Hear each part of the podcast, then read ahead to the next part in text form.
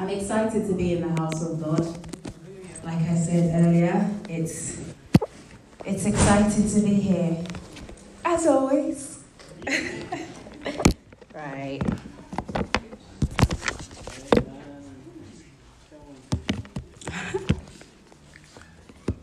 Just bear with me, guys.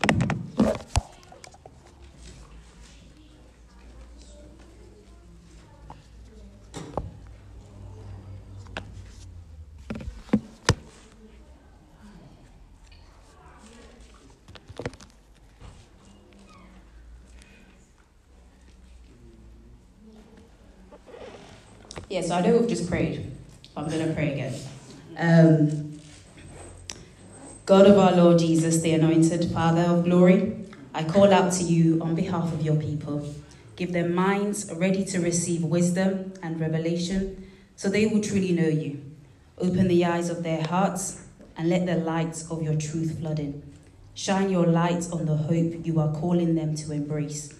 Reveal to them the glorious riches you have prepared as their inheritance. Let them see the full extent of your power that is at work in those of us who believe, and may it be done according to your might and power. In Jesus' name. Amen. Amen. Right, so throughout this series, oh, I was not up there, we've been learning about faith, and it's been tagged as do it. And for me, each Sunday from the start, when Pastor Phil started teaching, it's been stirring something up inside me. Every Sunday I've come in, I've heard Pastor Phil, I've heard Pastor Debbie, I've heard Pastor Bright, and in me constantly, faith has just been stirring up inside. And I hope it's been the same for you, that God has been speaking something clear to you. God has been stirring something inside you to do something from a place of faith where you respond to His word. And today, what I'm going to be sharing is just a little bit more in that direction. And it's from the book of Genesis. And it's a very famous story that we know. It's the story of Noah. And for those who are taking notes, I've called it building or build in response to the voice of God. So build in response to the voice of God. Amen. So we've got quite a lot to read. Even though we know the story, we are going to be reading um, quite a few scriptures. If we can just turn to Genesis 6.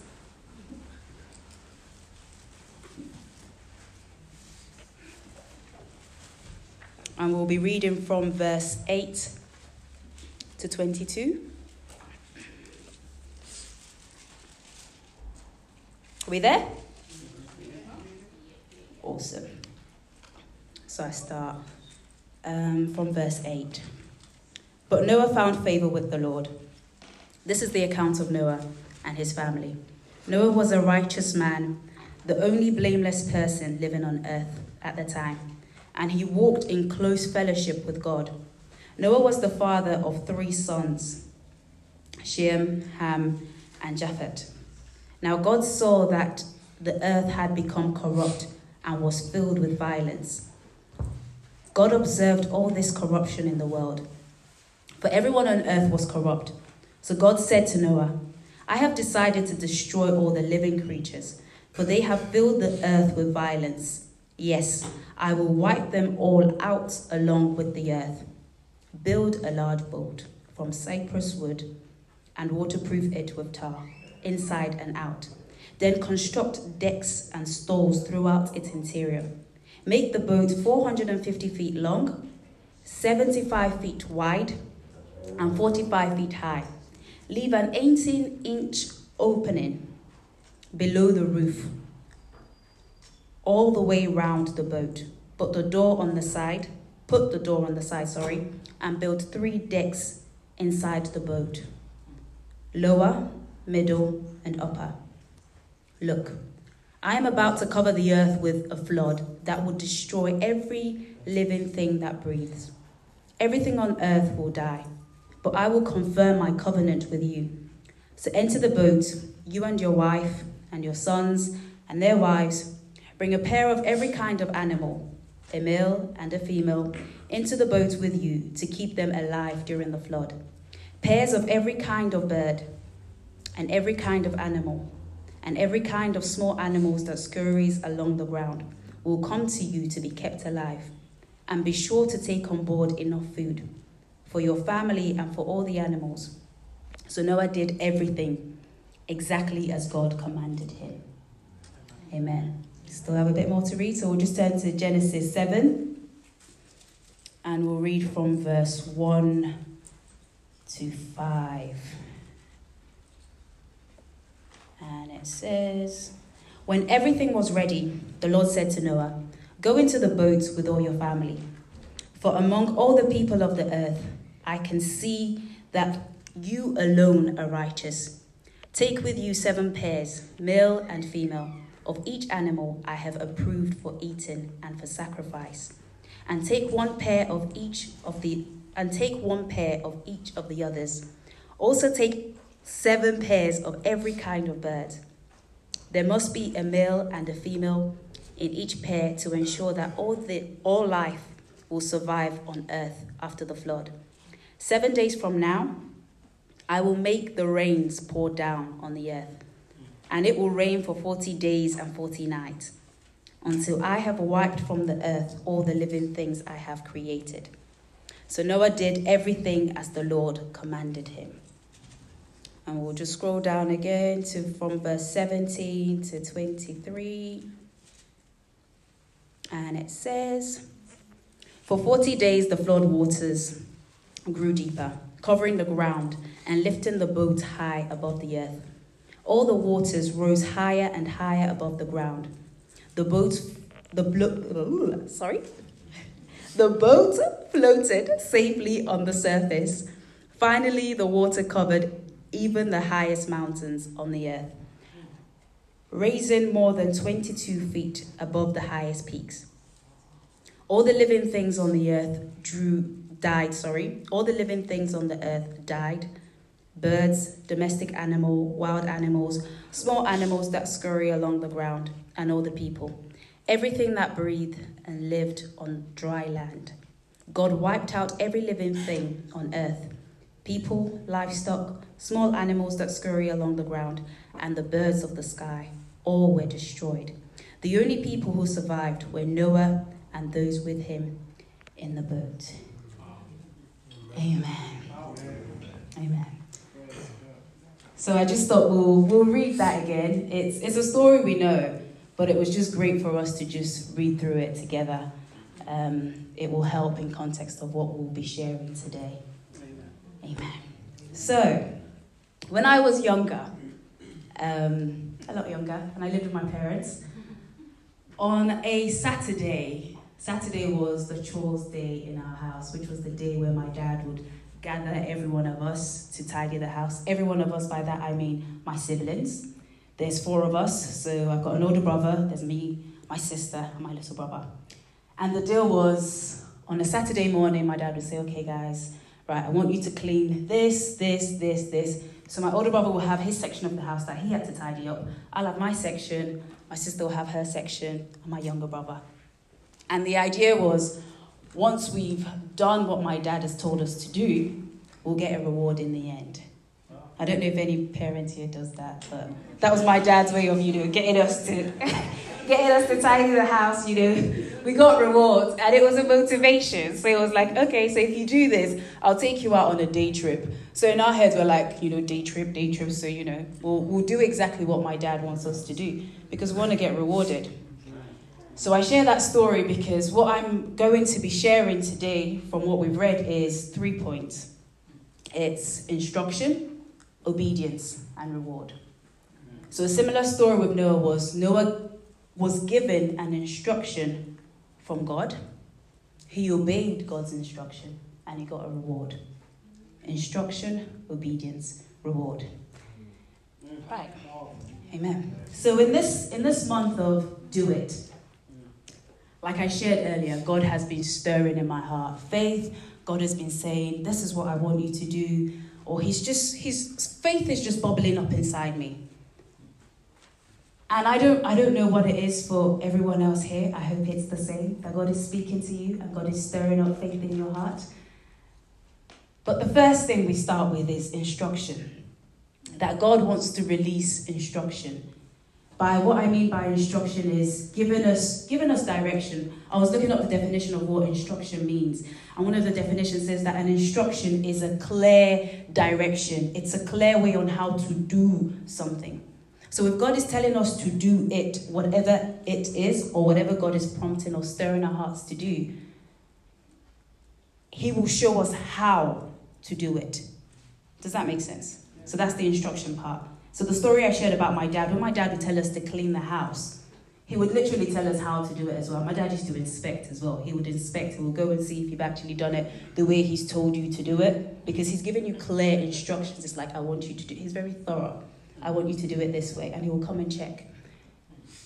So back to Noah.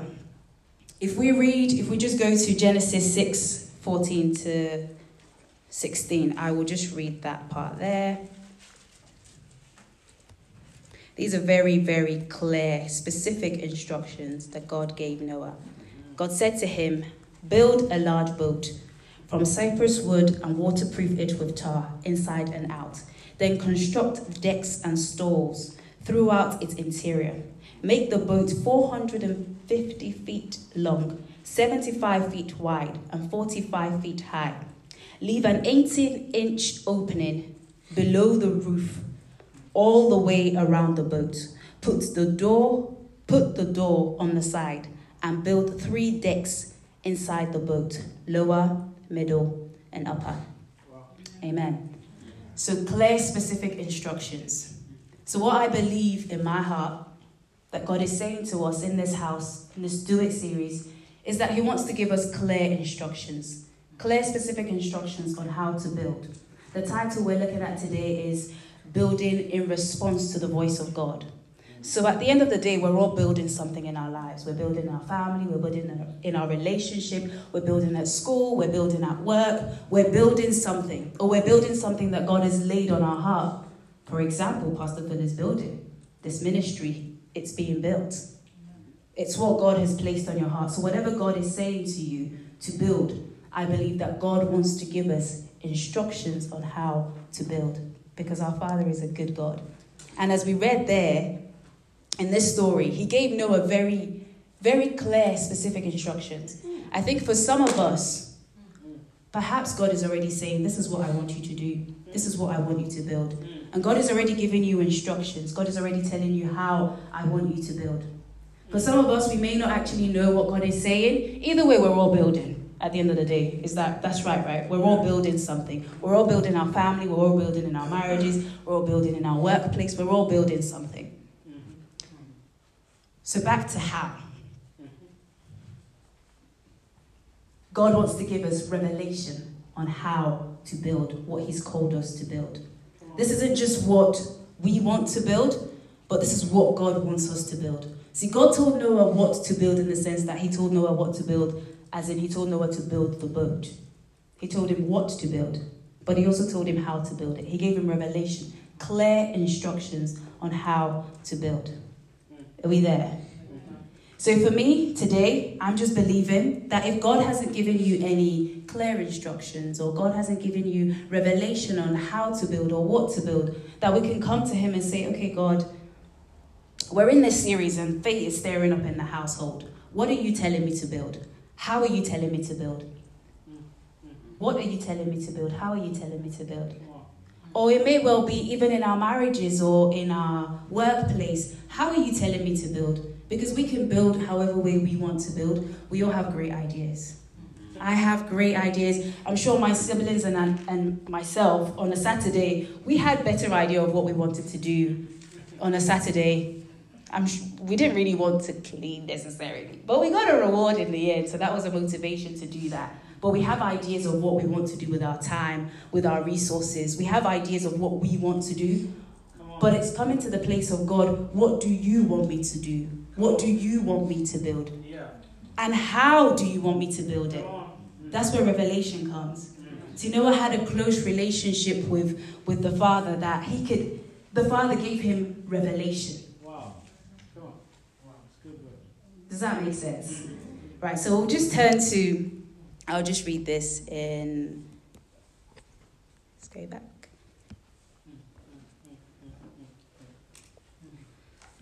So Psalm 25, 14, and I'm reading from the Passion Version, and it says, There's a private place reserved for the lovers of God, where they sit near him and receive the revelation secrets of his promises.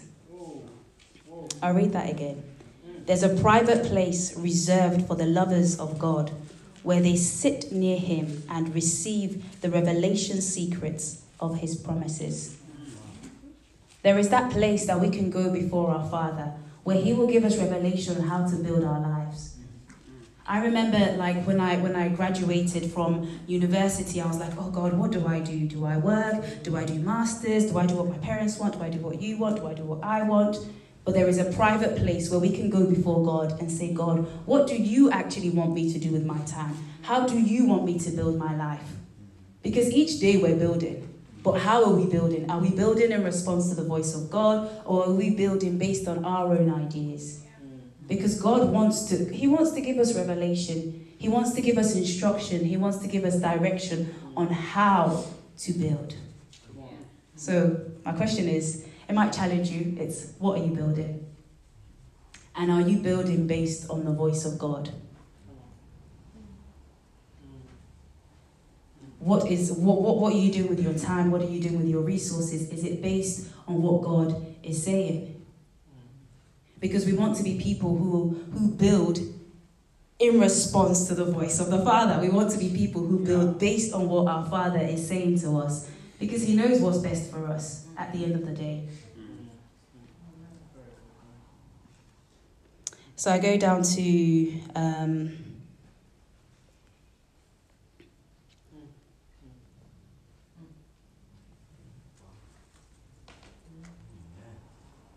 Psalm 32 8, and it says, I will instruct you and teach you in the way you should go. I will counsel you with my loving eye on you. Instruction. That our Father can give us instructions on how to build. How to build our lives, how to build our ministry, how to build in our relationship. And that how part, that's that's the faith part, isn't it? Because it, it, it takes one thing where where you where you hear from God and then you actually do what God is saying.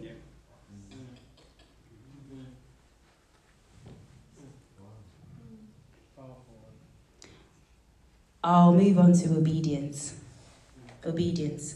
So Noah did everything exactly as God commanded him. That verse there is repeated twice. It's repeated in Genesis 7. It says, Noah did everything exactly as God commanded him. To obey is to comply. It can be defined as to submit to authority. To obey is to comply. It can be defined as to submit to authority. So I go back to the story I shared earlier about my father and my father telling me to tidy the house. In our household, parents, mom and dad, they're the authority in the house. So when they tell you to do something, you do it. When they give you instruction on what to do, you do it. Now we could just take out the part about the reward, which is the exciting part. Whether or not we get a reward or not, regardless of it, we submit to that authority. Because my dad has said I should tidy the house up, I'll tidy the house up. And sometimes it could be cheeky or it could be like, Dad, why do we have to do it? Why? And my dad would just joke around with us, like, you know, you have to do it because I had this many children, blah, blah, blah, blah, blah, blah. He'll just, he'll, he'll, he'll mess about with us and give us some kind of silly answer. But at the end of the day, if God is saying, this is what I want you to do, this is how I want you to do it, we submit to Him simply because He is God.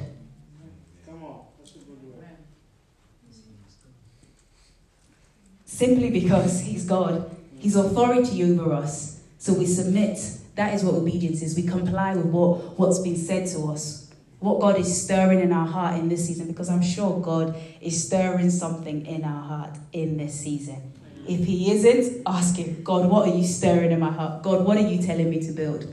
We can go to Him boldly and say, God, what are you saying? What are you saying to me? How are you telling me to build? What are you stirring in my heart to do? obedience. So I've put here it's not enough to receive instructions. Our faith comes alive when we do it, when we act. Our faith is activated.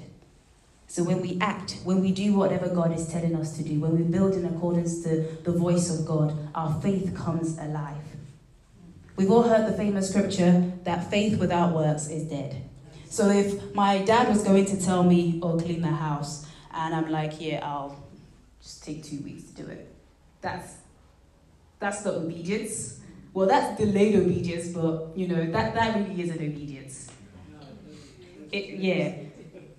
what was that? Sorry. it, it's not. It's not really obedience. He'll be looking at you and thinking, I've just told you to clean the house. You clean it based on when he's told you to do it.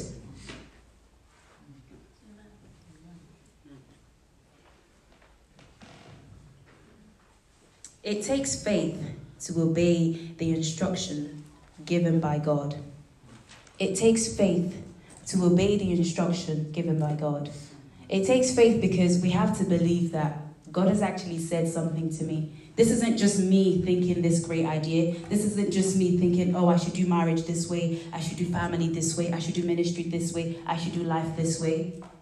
It takes faith to believe that God has actually spoken to me. This is how God is leading me. This is what God is saying to me. It takes faith because we have to believe that we've heard from Him. That's why we're doing it.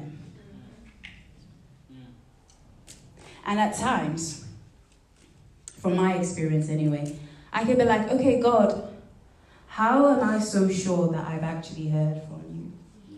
How am I so sure that this isn't me just thinking up this idea? You know? Yeah. And we, we're all there.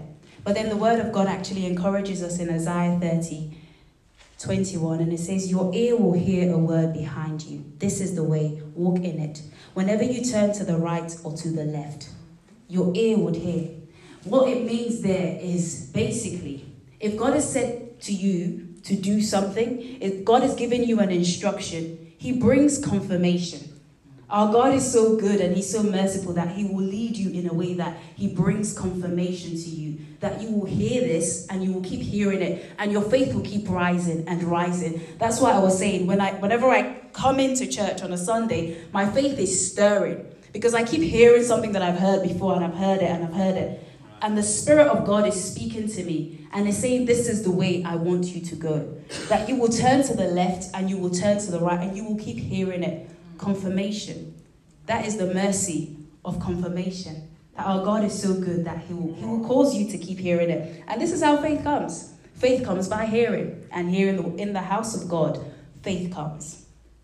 When our heart is open, when our ear is open to the voice of God, to the Spirit of God, faith comes in. And that gives us energy to do what God is saying.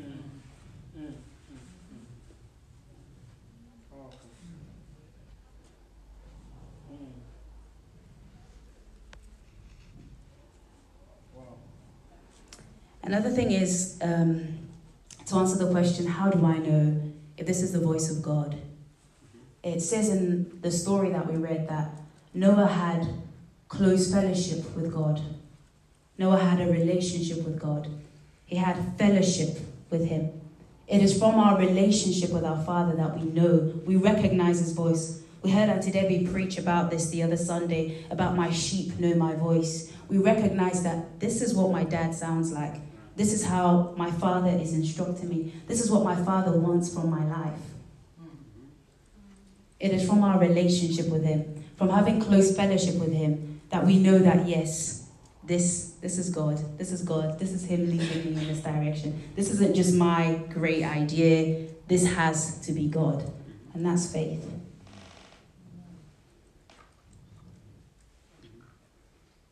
Our act of faith may look foolish. It may not make sense to the natural mind watching us build. Even perhaps for us building some days, it may not make sense.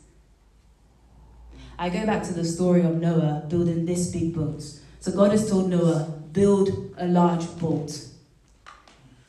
For the natural mind, probably looking at Noah, this large boat, I don't think it took like a week. It must have taken a long time to build. because it's a large boat. So I'm sure to the natural eyes, looking at Noah every day, building this boat, building and building them, they must be thinking, what are you doing? Like, why are you building this? It's not even raining. What is he doing? Why is he building this massive boat? And I don't know if for Noah there were some days where Noah must be thinking, what am I even doing? like to his natural mind, he must be thinking, like, what? You know? Like, seriously? I'm building this thing. It doesn't make sense. And that's our faith. And sometimes it might look foolish. It may not make sense to our natural mind, but we do it. Because if we've heard God speak to us, we obey Him. Regardless of whether it makes sense or not, we do it.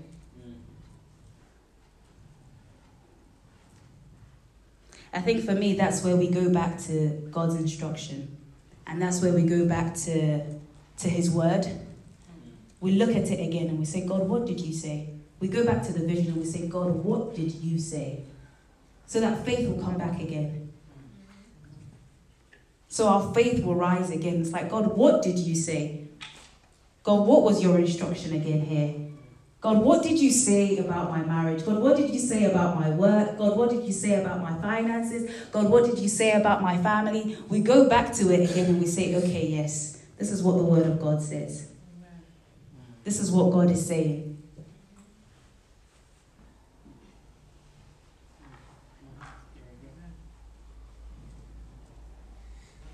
It takes faith to obey the voice of God. The situation or the condition around us doesn't have to make sense for us to obey God. It's an act of faith. It doesn't have to make sense for us to build. It's an act of faith.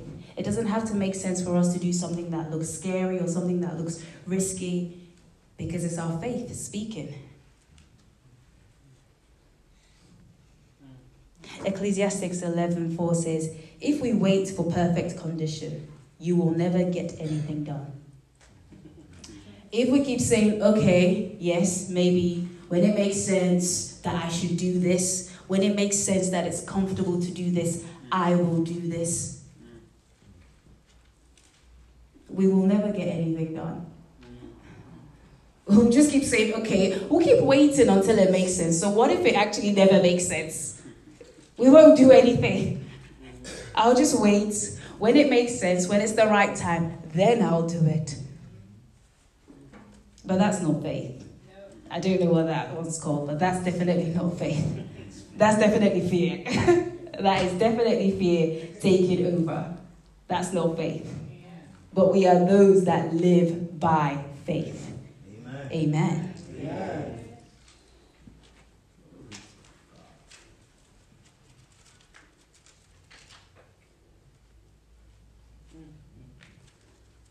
So obey God based on the instruction He has given you this season and what He is prompting you to build. What He's stirring in your heart to do. Obey God based on that. God is looking to see if we will obey Him, even if it doesn't make sense. He's looking to see are we those who are going to say, Yes, God, I'm just going to obey you. That childlike obedience. I think about Abraham Abraham was told to sacrifice his son. That couldn't have made sense at all.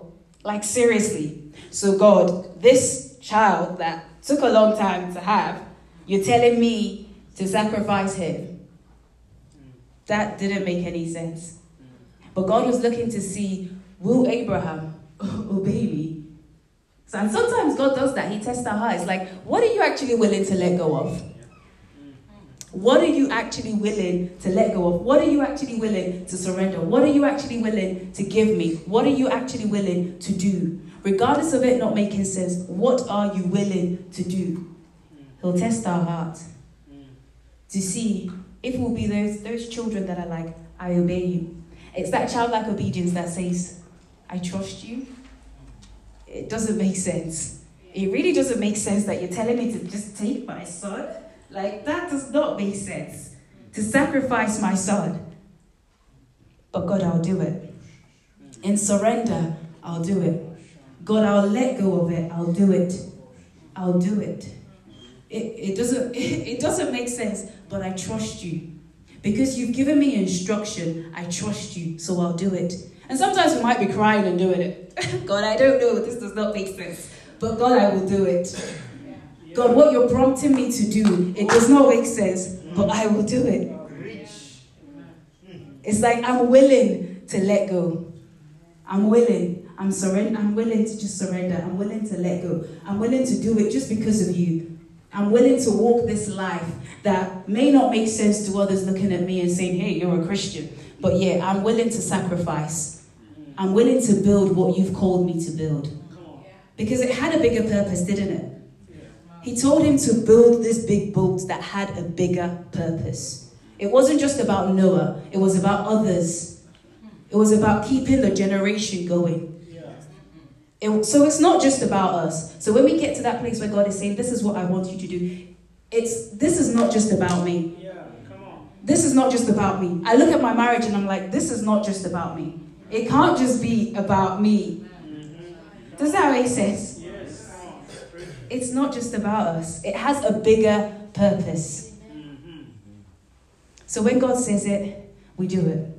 Even if it doesn't make sense, we do it because it's bigger than you. Yeah. It's bigger than you.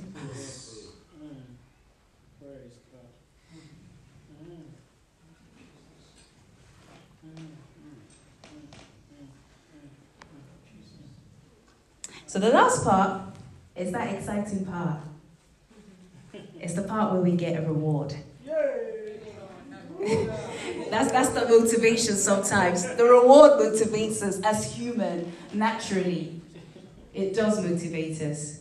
You think about it, going to work from um, the start of the month to the end of the month. In your head, you're like, I'm going because I know at the end of this month, I'm going to get paid. It's a motivation. I'm gonna get paid. If you're not gonna get paid, you're not gonna wake up in the morning and start going to work, are you? nope. I don't know about you, but you're not gonna wake up in the morning like, yeah, I'm getting ready to go to work for nothing. There's that reward that motivates you. There's the reward part that's like pushing you. There's a purpose. It's purpose pushing you to say, actually, I'm going to do this. Yeah. Purpose. It pushes you. Whatever purpose stands as, it might be money, it might be volunteer, whatever it is, purpose pushes you to do it. There's that reward. So as a child, we'll get that house clean. My dad will inspect it. If he says to do it again or we missed anything, we'll do it again because we know we get a reward in the end. We're going to go out. we have a day out. There's the reward. It motivates you.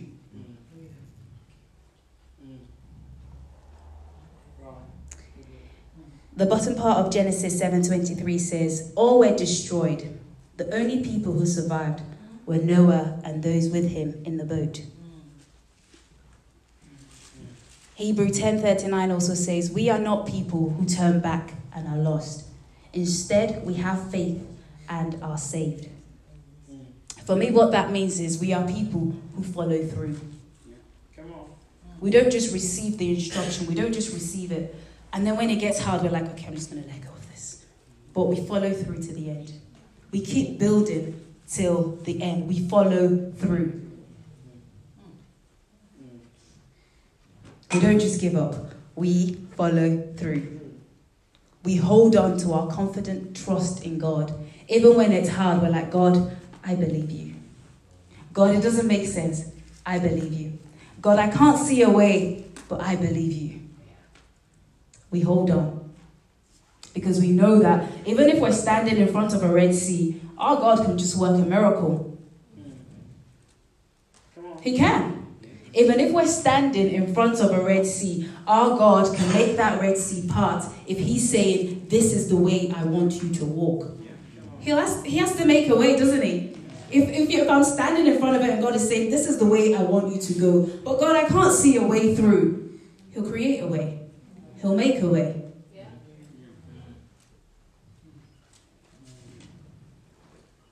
So we follow through. That's the type of people that we are. We're people of faith. We see it through to the end. We keep building until that boat is completed. Hebrew 11, 6 to 8 says, um, And without faith living within us, I'm reading from the Passion Version and without faith living within us, it would be impossible to please God. For we come to God in faith, knowing that He is real and that He rewards the faith of those who give all their passion and strength into seeking Him. Faith opened Noah's heart to receive revelation and warnings from God about what was coming, even things that had never been seen. But he stepped out in reverent obedience to God and built an ark that would save him and his family. By his faith, the world was condemned. But Noah received God's gift of righteousness that comes by believing. It was his faith that saved him. It was his faith and that reverent obedience, that childlike obedience that says, God, I'll do what you tell me to do. God, I'll build my life in accordance with your word. God, I'll be like that, that wise person that builds with wisdom, with your truth, with your word, so that when the storm comes, my house will be, you know, it won't blow away. It will be stable.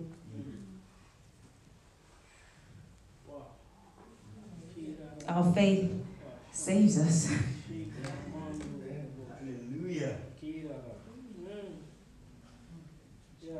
And God rewards our faith. He's, he's a rewarder of they that diligently seek Him. There's that diligence part. That regardless of when it's hard, I will diligently seek you daily. Regardless. Diligence.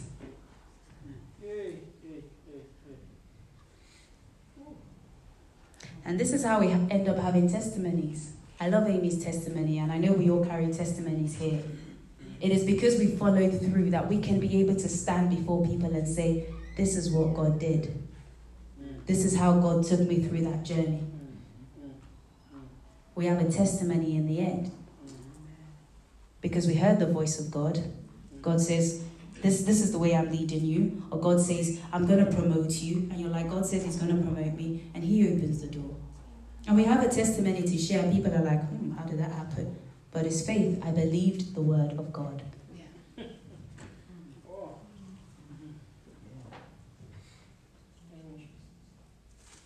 So we pray, we receive God's instructions, we believe, we act, we see the results, we see the fruit of what God is saying.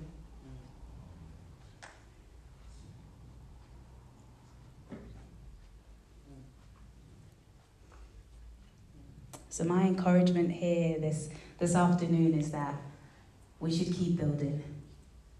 But we should build in accordance to the voice of God.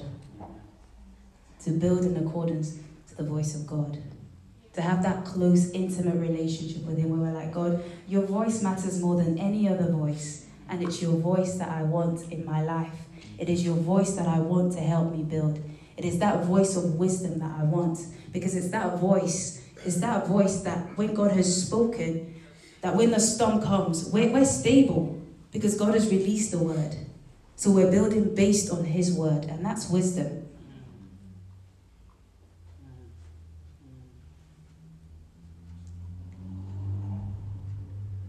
So keep building in accordance to the voice of God. Keep building to the re- in accordance to the revelation that God has given you. Because I think for each and every one of us is different. Just because God has taken somebody through this way does not necessarily mean He's going to take you through that way. Amen. He can take you through any way He wants to. And that's why it's so important that we have a personal relationship with Him where He speaks to us we receive that word, and God confirms the word through other people as well. And then we build.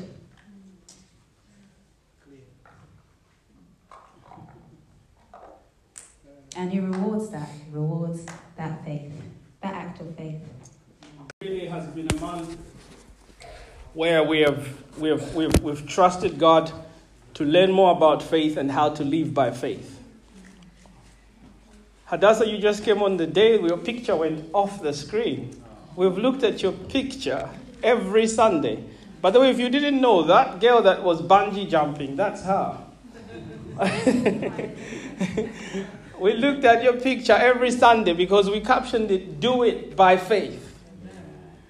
And, and, and, and uh, I'm, I'm so privileged to, to work with many of you here that are really studying God's Word and endeavoring to teach the Word of God properly. And so we did, we did one where I, I talked about dreams do come true, and we talked about your dreams and how God gives you those dreams. And, uh, and, and my wife is, uh, I'm a man of one wife. You know, my wife did a teaching on, uh, she talked about the story of what? She talks about really sheep, right? Was it about sheep? No. No, what was it? The voice. The voice. Oh, the voice. Yeah, I was remembering the voice. So my sheep hear my voice. Okay, so it, she talked about the voice, and she was doing the chairs here. Yeah? About the voice in you must really come out.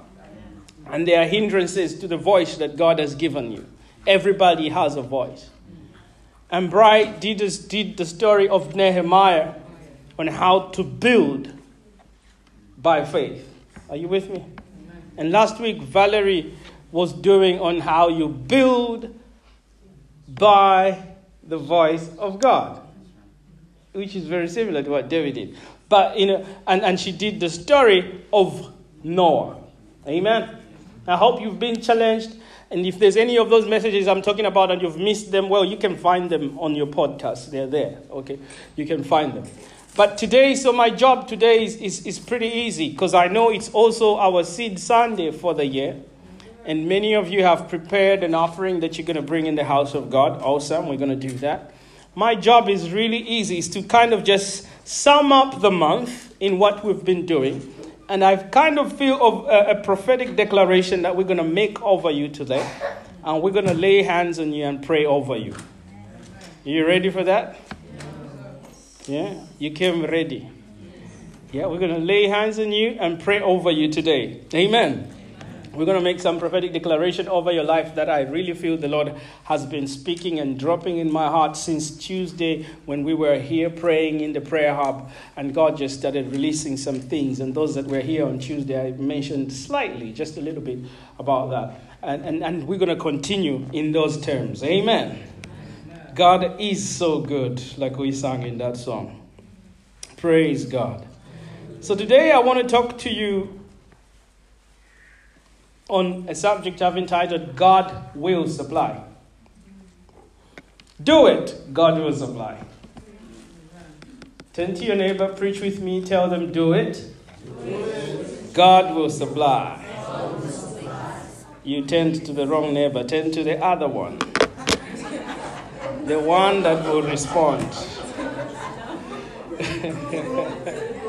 the one that will respond. Now turn to that one and say, do it.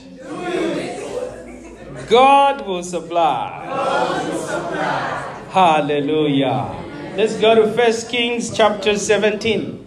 Let's turn our Bibles to First Kings chapter 17. You know, when you turn to the right neighbor, you know you did. Mm, yes, anointed. Thank you. Hallelujah. Keep that ringing in your mind. Whatever God has spoken about, whatever God has said for you to do, do it, he will supply. Amen. First Kings from uh, chapter 17. I'm going to read from verse 1. You better turn your Bibles there because I'm not into reading short passages nowadays. I read the whole thing. So I'm going to read from verse 1. And Elijah the Tishbite, who was of the inhabitants of Gilead, said unto Ahab, As the Lord God of Israel liveth, before whom I stand, there shall not be dew nor rain these years, but according to my word. And the word of the Lord came unto him, saying, Get thee hence and turn eastward, and hide yourself by the brook Cherith that is before Jordan. And it shall be that thou shalt drink of the brook, and I have commanded, mark those words, I have commanded the ravens to feed thee there. So he went and did according unto the word of the Lord. For he went and dwelt by the brook Cherith that is before Jordan. Verse 6. And the ravens brought him bread and flesh in the morning, and bread and flesh in the evening and he drank of the brook. And it came to pass after a while that the brook dried up, because there had been no rain in the land. And the word of the Lord came to him, saying, Arise, get thee to Zarephath, which belongeth to Sidon, and dwell there. Behold, I have commanded, underline that word again, I have commanded a widow woman there to sustain thee. Verse 10 So he arose and went to Zarephath, and when he came to the gate of the city, behold, the widow woman was there, gathering sticks. And he called to her and said, Fetch me, I pray thee, a little water in a vessel, that I may drink. And as she was going to fetch it, he called to her and said, Bring me, I pray thee, a morsel of bread in your hand. And she said, As the Lord your God liveth, I have not a cake or bread, but a handful of meal in a barrel, and a little oil in a cruse or a jug. And behold, I am gathering two sticks, two, that I may go in and dress it for me and my son, that we may eat and die. And Elijah said unto her, Fear not, do not be afraid. Go and do as you have said, but make me thereof a little cake first, and bring it unto me, and after make for yourself and for your son. For thus says the Lord God of Israel the barrel of meal shall not waste or finish. Neither shall the cruse of oil fail or run dry until the day that the Lord sendeth rain upon the earth. Verse 15, the last one. And she went and did according to the saying of Elijah. And, and she and he and her house did eat many days. And may the Lord bless the reading of His word. God's provision. For anything God wants you to do, He surely does not depend on your pocket, He depends on His pocket.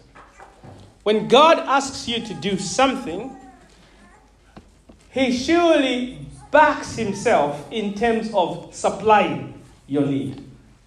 If he sends you on a journey, he backs himself that he's able to provide for you to get where you're going.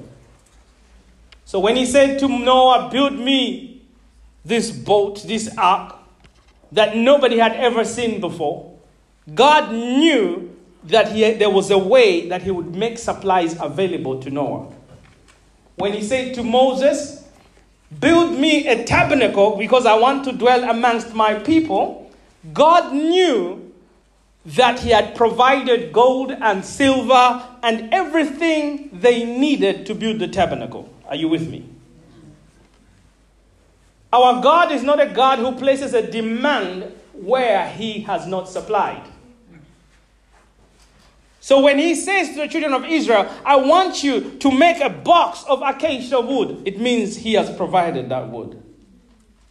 And he says, I want you to cover it with gold, it means he has provided enough gold. And true to those words, when Moses went to the children of Israel and said, You need to give an offering because God needs uh, gold, He needs silver, He needs, he needs uh, purple, He needs linen, He needs all these things. And the children of Israel began to give until Moses said, You have given enough. This is too much, you people. Stop now. Are you with me? God backs himself as the provider. He just doesn't demand things. For everything he demands or he asks of you, it means he has provided. Are you with me? And the day I began to take that as a fact is the day my spiritual life became easier. Because therefore, I use what God is demanding from me to know what He has provided. Uh-huh. If God begins to bring me so many sick people to help, it means He has given me a gift of healing. I use what God is demanding from me to know what He has provided. If God begins to bring to me people that need a lot of direction in life and things are messed up, it means He has given me a gift of wisdom. The demand He is placing before you reveals what is hidden in you. Hello? Amen. What's hidden in you? It's awesome. Sometimes you may be as broke as you can be, and, and then somebody will come to you and say, Please, can you lend me 500 pounds? And I go like, that means I've got it somewhere. I might not have it in my pocket, but that means at least I look like somebody who has 500 pounds to spare. Hallelujah. Yeah, one amen. Receive, receive, receive, receive, receive. But really, as I was thinking about God shall supply, I was like, what can I share with these guys in terms of a story? And, and, I, was, uh, and, and I realized that really my life, me, my life is God's provision. All of it. Now, you, you don't quite understand. My life, I, I, I, I've seen God provide for me in places where I thought I was out, I was done and out. And God comes through for me. That's my life. And so it's very hard for me to even find stories to tell you because every day of my life I see God's provision. Hello? Seriously. There are times I step out of my house and I look at what I'm wearing, somebody bought for me. I look at the car I'm going into, somebody gave it to me. And I go, whoa, this is much. Hello? I'm full of God's provision. Amen. Now wipe that jealous off and, and just receive an impartation. receive an impartation. Amen. Amen. Amen. Let me tell you this story of when I was planning to get to, to the UK in 2004. The first time I was coming across here, you know, my burning bush was already here. yeah. Some of you have not been saved for so long, you don't understand what that means. My wife was already here, and, and by then we were not married, and she was already here. And, and, and it took me quite a while to think about should I really go to the UK? I, I wasn't interested, I didn't want to do it. I thought I had quite a few things going that if I really just kept doing my life in Malawi, maybe I could one day be president. No, okay, not the president bit. But, but I, re- I really just, uh, I, I, grew up in Zambia. I grew up uh, a foreigner in Zambia. Everybody called us foreigners when we were in Zambia. Yeah? Black like them, but they called us foreigners. The education system charged us more. Me and my brothers paid more. One of the reasons I didn't go to the University of Zambia was because they were going to charge me a lot more than everyone else. And so I decided I'm going to go to the university in Malawi because I'm a Malawian. So when I arrived in Malawi at the age of 18, it's the first time I was in my home country and felt I'm at home. I can carry a Malawian passport. I'm not a foreigner anymore. And then I met this woman five, four years later. And then she started talking about living in the UK. I I have just lived all my life as a foreigner. I want to be home. So you understand, I was really struggling with the idea of coming to live in the UK. I just wanted to be home. I, I, I wanted the feeling of being a citizen of the country. to which I belong. You know, I, I really wanted that feeling of, of, of just being home and also the feeling of having your cousins around. You know that feeling? Your cousins, your brothers, your uncles, you know, everybody knows you, you know, and that Christmas feel and that other feel where you go home to the village and everybody knows you, you, you know, no need to impress anyone, they are really your relatives. Because when I was growing up in Zambia, we had a lot of wonderful cousins. So our parents would make good friends, and then we would call those people cousins. Are you with me? So I felt really like, for the first time, I am home with real relatives. And then, and then, and then, and then this girl decided to say, no, I want to move to, we want to move to the UK. I went, no, no, no, it's not in my agenda. This relationship will end where? Here. we were not married then. We weren't even engaged. I have the right. I could have walked. But really, through a series of prayers and, and, uh, and, and, and really beginning, because David's voice was coming from the fact that God had spoken to her. But I was choosing not to hear that side of it. And then at some point, a series of things happened. God decided to show me because when Debbie was saying that she was a fresh graduate from the University of Malawi, a nurse working in one of the hospitals in Malawi, she wasn't earning as much. She was still undergoing her pre-reg as they do it in Malawi. They take a year and, and, and she wasn't earning anything. And, and, and so part of me was like, she can keep talking about this, but by the time the money comes, maybe it's four or five years from now, and God will, you know, we will have sorted out something.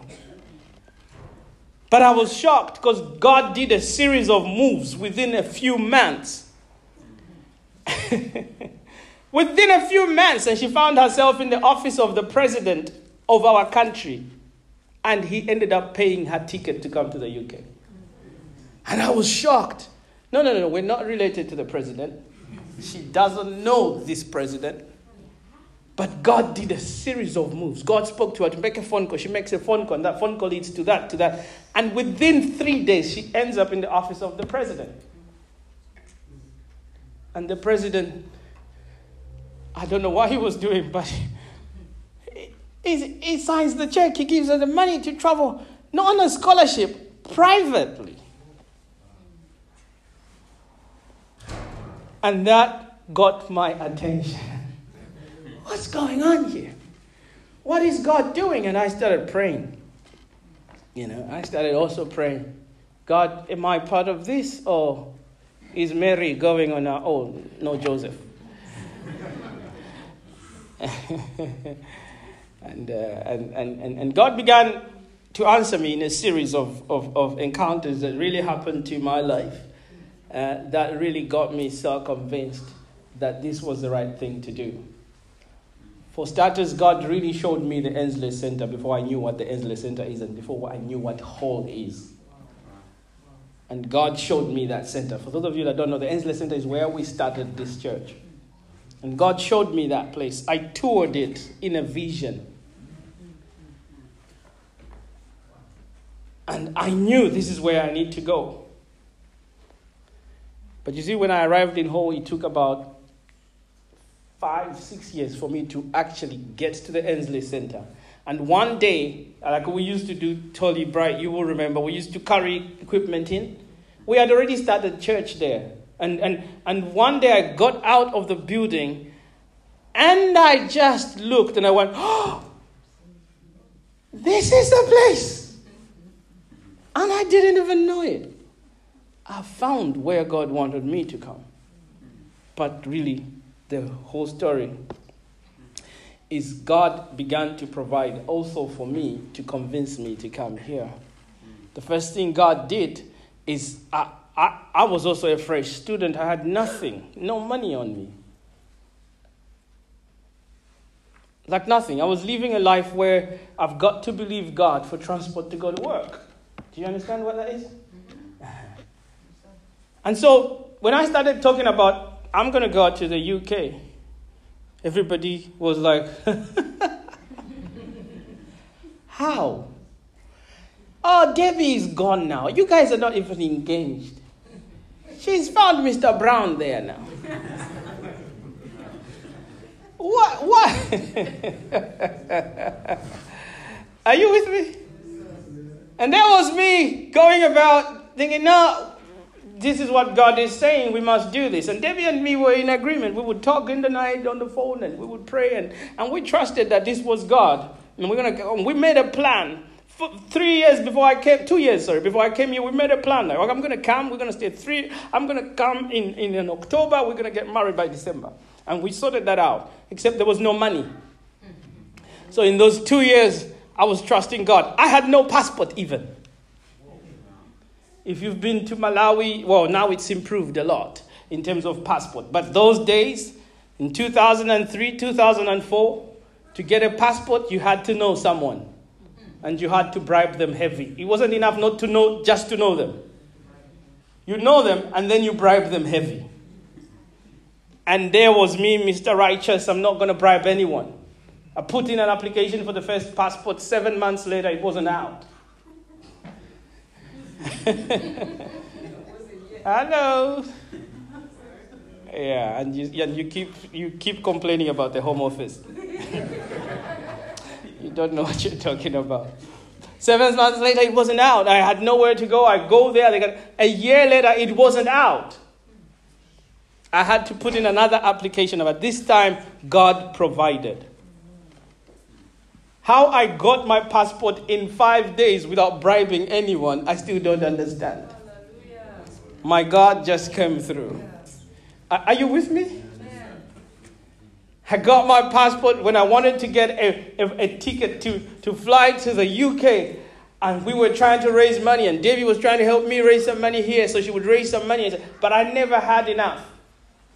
But I remember I went to this guy at the travel agency for Kenya Airways. They had an agency in Malawi. And I went to him, and they were doing a direct flight. He was one of my brother's friends. And I went to talk to him. I need a ticket. He says, You, the job you have cannot supply the amount of money you're looking for. Even if I was to give you a loan, it won't work. I can't give you this ticket on loan. Ah, you gotta raise some more money. Because I only had about 60% of the cost, of the, of the price. I went back praying, believing God. At some point, it's funny how God speaks to you. God just speaks to you inside you. Just somehow you go, I feel like it's, I should go back to that guy again. I went back to him, I knocked, and he looked at me and he went, Ah, it's you. Ah, you. How much did you say you had again? By then, now it had also reduced a little bit. Because by then I had stopped working. and the money I'd reduced. How much did you have again? I'm like, hey, I'm still short. He says, okay, just give me what you have. Just give me what you have. There's a promotion. I'm going to work out something. So he, he works out something. He says, come tomorrow. I turn up the next day. I've got my ticket. Mm-hmm. I'm telling Debbie, Debbie, I got the ticket. She was like, no. How did you get the ticket? Are you with me? I still don't know who paid the balance. Do I want to know? And in those days, when you were coming here, we were still under a Commonwealth agreement that we didn't need any visa to come here. We would get a visitor's visa once we get on the on the airport. Are you with me?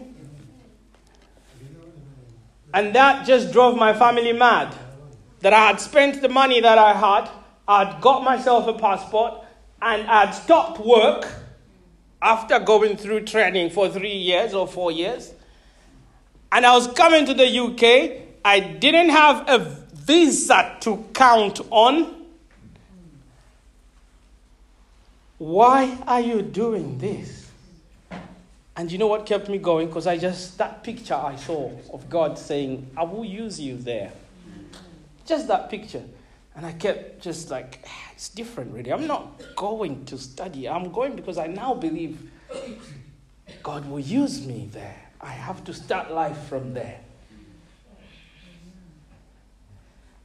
And that kept me. And I remember fighting my brothers, like, like, like fighting. you know, in the night and we would argue. And, and one of them would shout at me, I shouldn't have paid your school fees. And I remember I would cry all night. I'm like, I wish these guys could just understand that what I feel is, is, is bigger than just, I want to go to the UK. Because I didn't want to go to the UK. Not that there's anything wrong with the UK. I mean, the weather is great.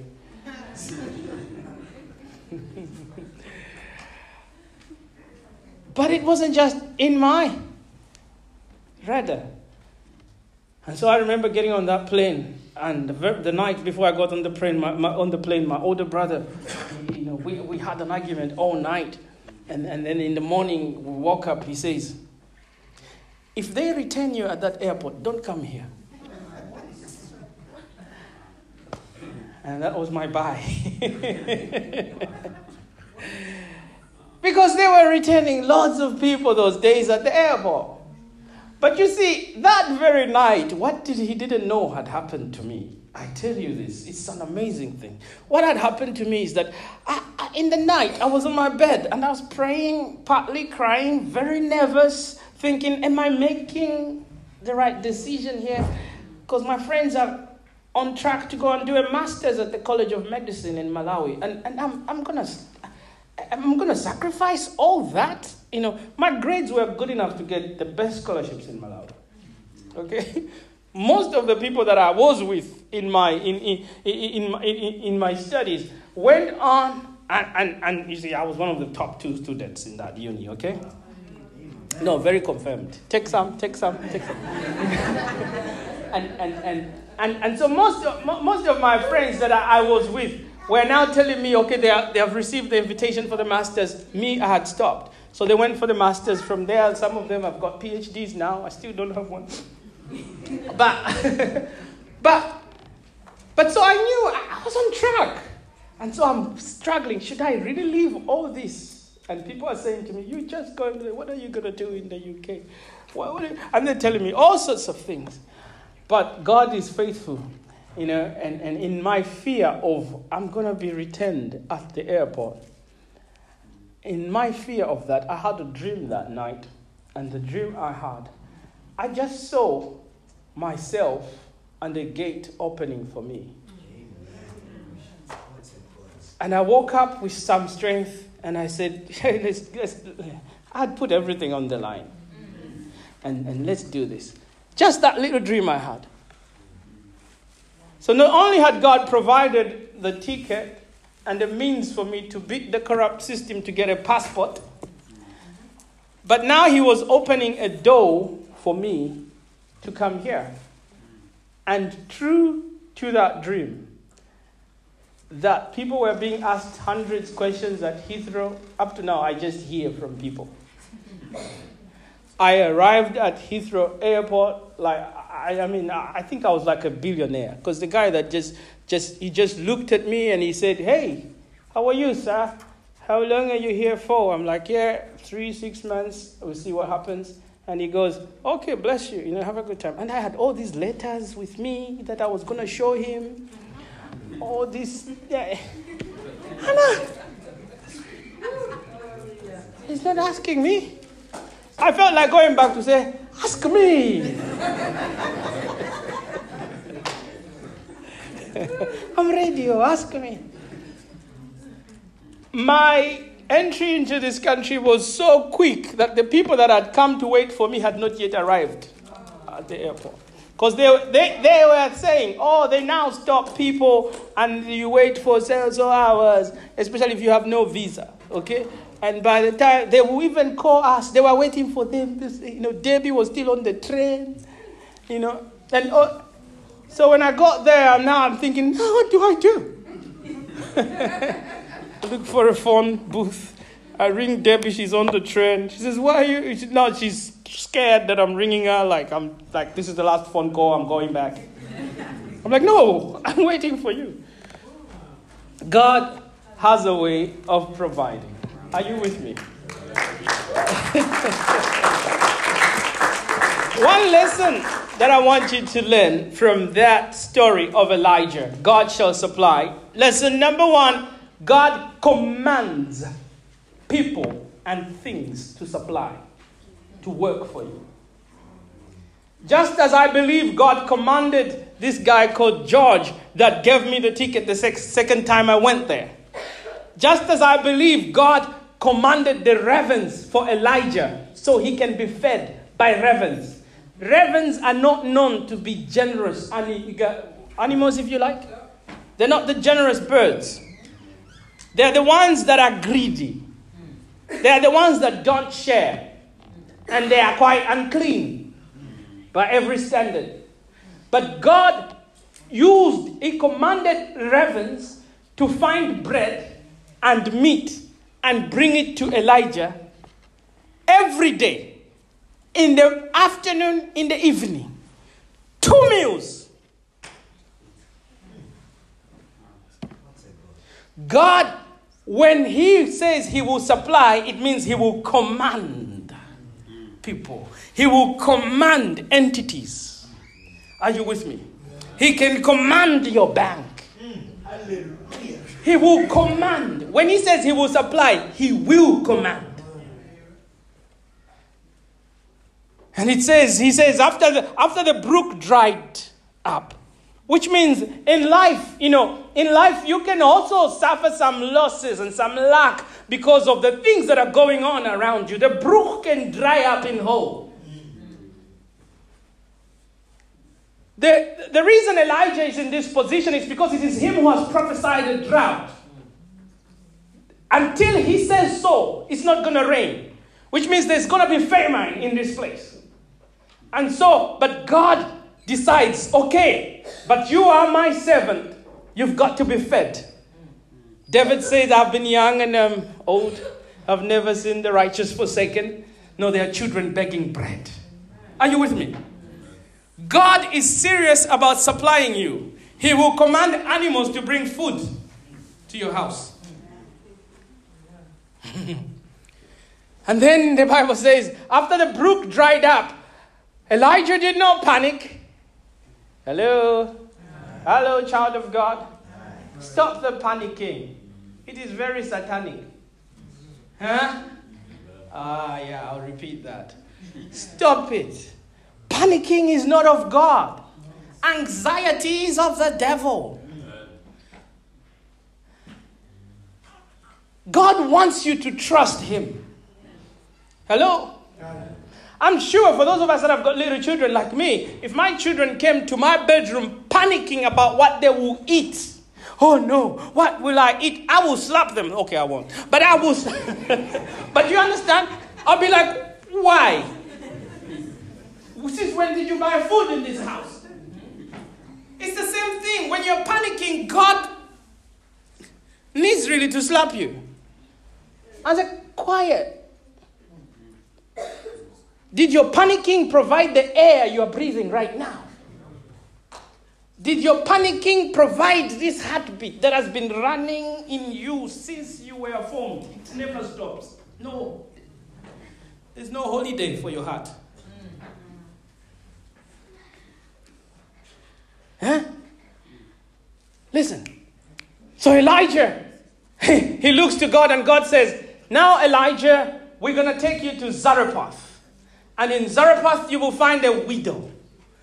And that widow, I have commanded her to supply for you. And Elijah, like a man of God, like a child of God he was, he gets up and he begins the journey to Zarephath to find the widow whom God has commanded to supply for him. it's such a strange story. I remember when, when the first time when, when, when I lived with my mom, when my, after my dad had died, and watching her, uh, my dad died when she was, my mom was uh, 50, 50, 56 when my dad died. She was 56. And, and, and and living with her, I lived with her three years later after uni and all that. So I lived with her when she was about uh, just hitting 60. And, and, and when I lived with her, and, and, and the, uh, the change in the house, because she was no, my dad was no longer there. Her living as a widow, and the things that had changed and the way she did things now. Because, because, because a, a widow lives with a limp. A widow lives with, with, with, with, with, with, with a half supply, if you like. Especially if you've been married for long. Hello?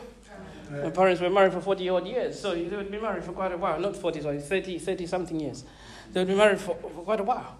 And, and, and, and, and just, I noticed a few things. One of the things is that my mother had, become, had gone into preservation mode. Uh, it, it, it, it's, it's, it's about preserving what she has.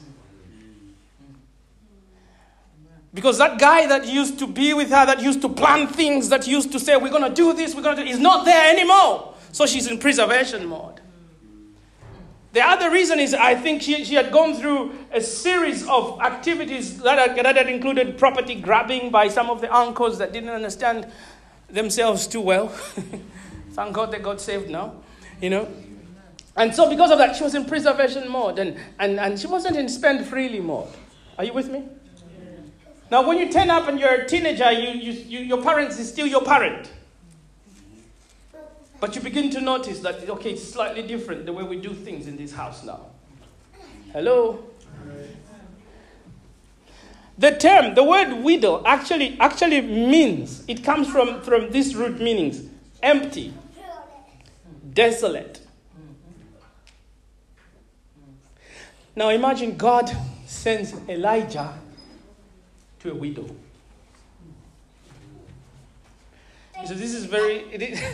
I was wondering whether I should tell you this story, but but I, I would tell you. I would tell you this story.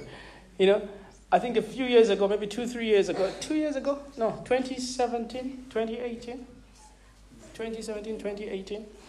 I wanted to start a business. I wanted to start to, to, to buy some cars and sell some cars in secondhand, and and all I needed was a thousand pounds. Okay, and I was looking for a thousand pounds. And I couldn't find a thousand pounds. So I was praying, God, you need, you need to give me a thousand pounds. I need a thousand pounds. I told you my life is about provision, right? Everything I believe God for. You can trust your horses and your chariots. Me, I believe God. So I'm like, okay, I need a thousand pounds. I'm now looking for a thousand pounds. I'm going to use your story. She pops up and she says, God has spoken to her to give us a thousand pounds. Do you remember? And I, and I struggled because her husband had just passed on. And I'm thinking, no, I'm, I'm, not, I'm not taking a thousand pounds from her. I struggled. I said, no, God, I, I won't take it. You can, you can uh, send Benny uh, at least. but, but, uh, she's not, uh, I know, no. And I remember when she came to tell me, says, Pastor God says I should give you a thousand pounds. I went, no. Yeah. So I said, no, let's pray. Okay. You go, we pray. You know? But you see, I, I, I really knew I was praying for a thousand pounds. Okay? I said, you go, we pray. And then it took some, how many days, I don't know how many days it took. and she reminded me again, Pastor, what are you saying about that? you know, uh, when provision begins to chase you. And she says, What are you saying about 1,000 pounds? I said, Oh, yeah, yeah, yeah. You know, I, but what had happened to me is that God took me to this story, so it's very close to my heart. God took me to this story and, and, and said, I, I, You are not the first. I, I've commanded widows to supply before. And God actually had an, a series of rebukes for me of who do you think you are? But this last one was the one that made a lot of sense when God says, Don't you know that by commanding her to do this, I'm planning to supply for her? Why are you focused on you? And I remember those other words. I said to her, and then when we came and then we prayed here, and I started prophesying over you the supply that God was going to release. It was coming from that experience I had. God says, Don't you know this is not even about you? What is a thousand pounds? And I obeyed God. I'm glad I obeyed God. Because sooner or later, I have seen God begin to connect her to my supply in an amazing way. There's some things that are happening right now, like everywhere we go, they don't ask about you, they ask about her. And me and Debbie are just like, why? everywhere we go, we find people, we're talking to people, leaders, and they'll be like, how's, how's that lady but why? She's not here now. Recently, somebody was asking about doing business with her. But it's somebody we met. We just met the person. She's never even met the person. We meet the person. And the person ends up trying to do business. I, do you understand what I'm trying to say? By what God commanded her to do, He connected her to a supply. And I'm glad I didn't stand in the way. So if God told you to give me a thousand pounds, just bring it all.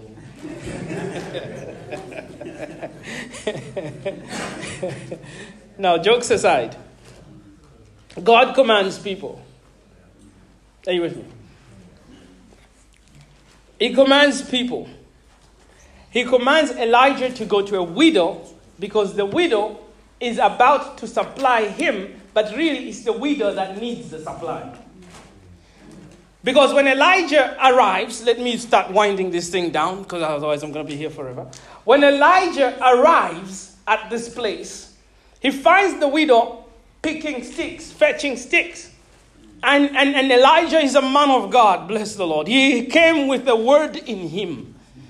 Because when God says, I have commanded a widow, Elijah, as a prophet, what he took was a word in him. A prophet has nothing but the word. He took the word in him. And the word he had was, mm, mm, mm, therefore, God has supplied. Remember what I told you at the beginning? When he demands, he has supplied. Now let's see whether this widow knew this. When he arrives, he says to the widow, Fetch me some water. She has no problems with that.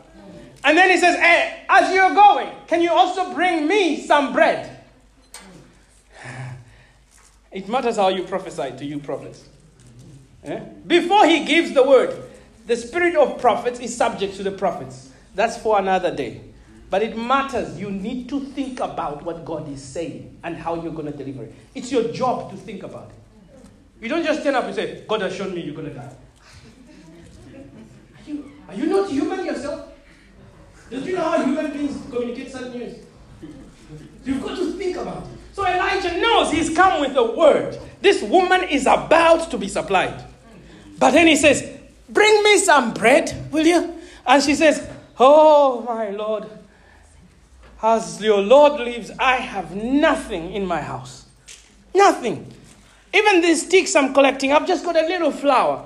I'll tell you my plan. I'm going in the house, I'm going to make the last bread that we can make from this flour and the little oil. Me and my son are going to eat, and then we're going to wait to die.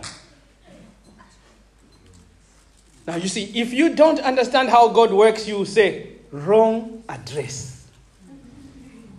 Because the widow God sent me to must be loaded. This is how we miss what God is about to supply. Hear me. I've got a word for you. Where God is going to send you and where your supply is going to come from is not because that company is big. Huh? Are you with me? It's not because it, oh, oh it, it, it, everything looks promising. Listen, listen.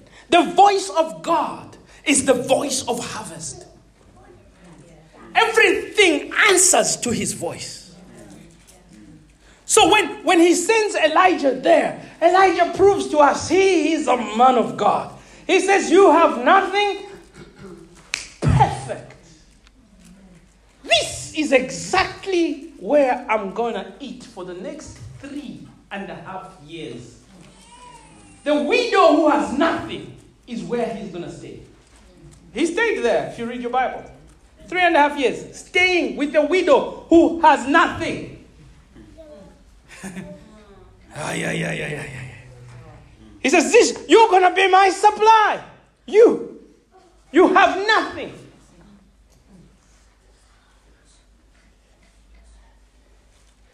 What did Elijah knew, know which the widow didn't know? Or which we don't know? What did he know? You see, because I'm looking at this widow and I'm thinking, look at this widow. Is it that when God said, I have commanded her, she didn't know she has been commanded?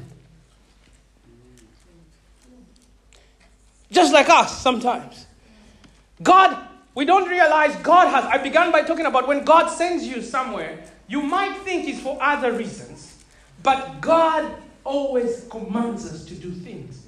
He leaves those commands in our hearts. If we care to know, we will find them very soon. She was looking at her lack, what she doesn't have, and she didn't know she has been commanded to supply for God Himself. Are you with me? I don't want you to leave this room thinking God has not commanded you anything for His kingdom. He has. You need to find out. You need to say, Father, what do you want me to do with this? This little flour that you have, the little oil that you have, eh? the little money, the little energy that you have, the small house or big house that you have, the little job you have or the big job that you have, it carries a command from God. Are you with me? Don't be thinking, I just need to eat and then we'll see what happens tomorrow. That's what she was thinking. She doesn't know. The little flour was supposed to supply one of the greatest prophets, as Jesus said, that has ever lived. I don't know whether you get what I'm saying. There is a command on your money. Find out. There is God's command on everything that you have. You see, I can confidently say if cars are allowed to be in heaven to testify on our behalf, no car I have ever owned will testify that it didn't serve God. If shoes are allowed in heaven to testify, my shoes will testify that I carried good news. Everything is commanded to serve God. Are you with me? You're holding nothing for yourself. Okay, second part. If this widow knew that she was commanded to supply, is it because she had little that she decided, I'm not going to do it? I can't do it. So today we arrive at Gift Sunday and we're saying, guys, prepare what you're going to give this year.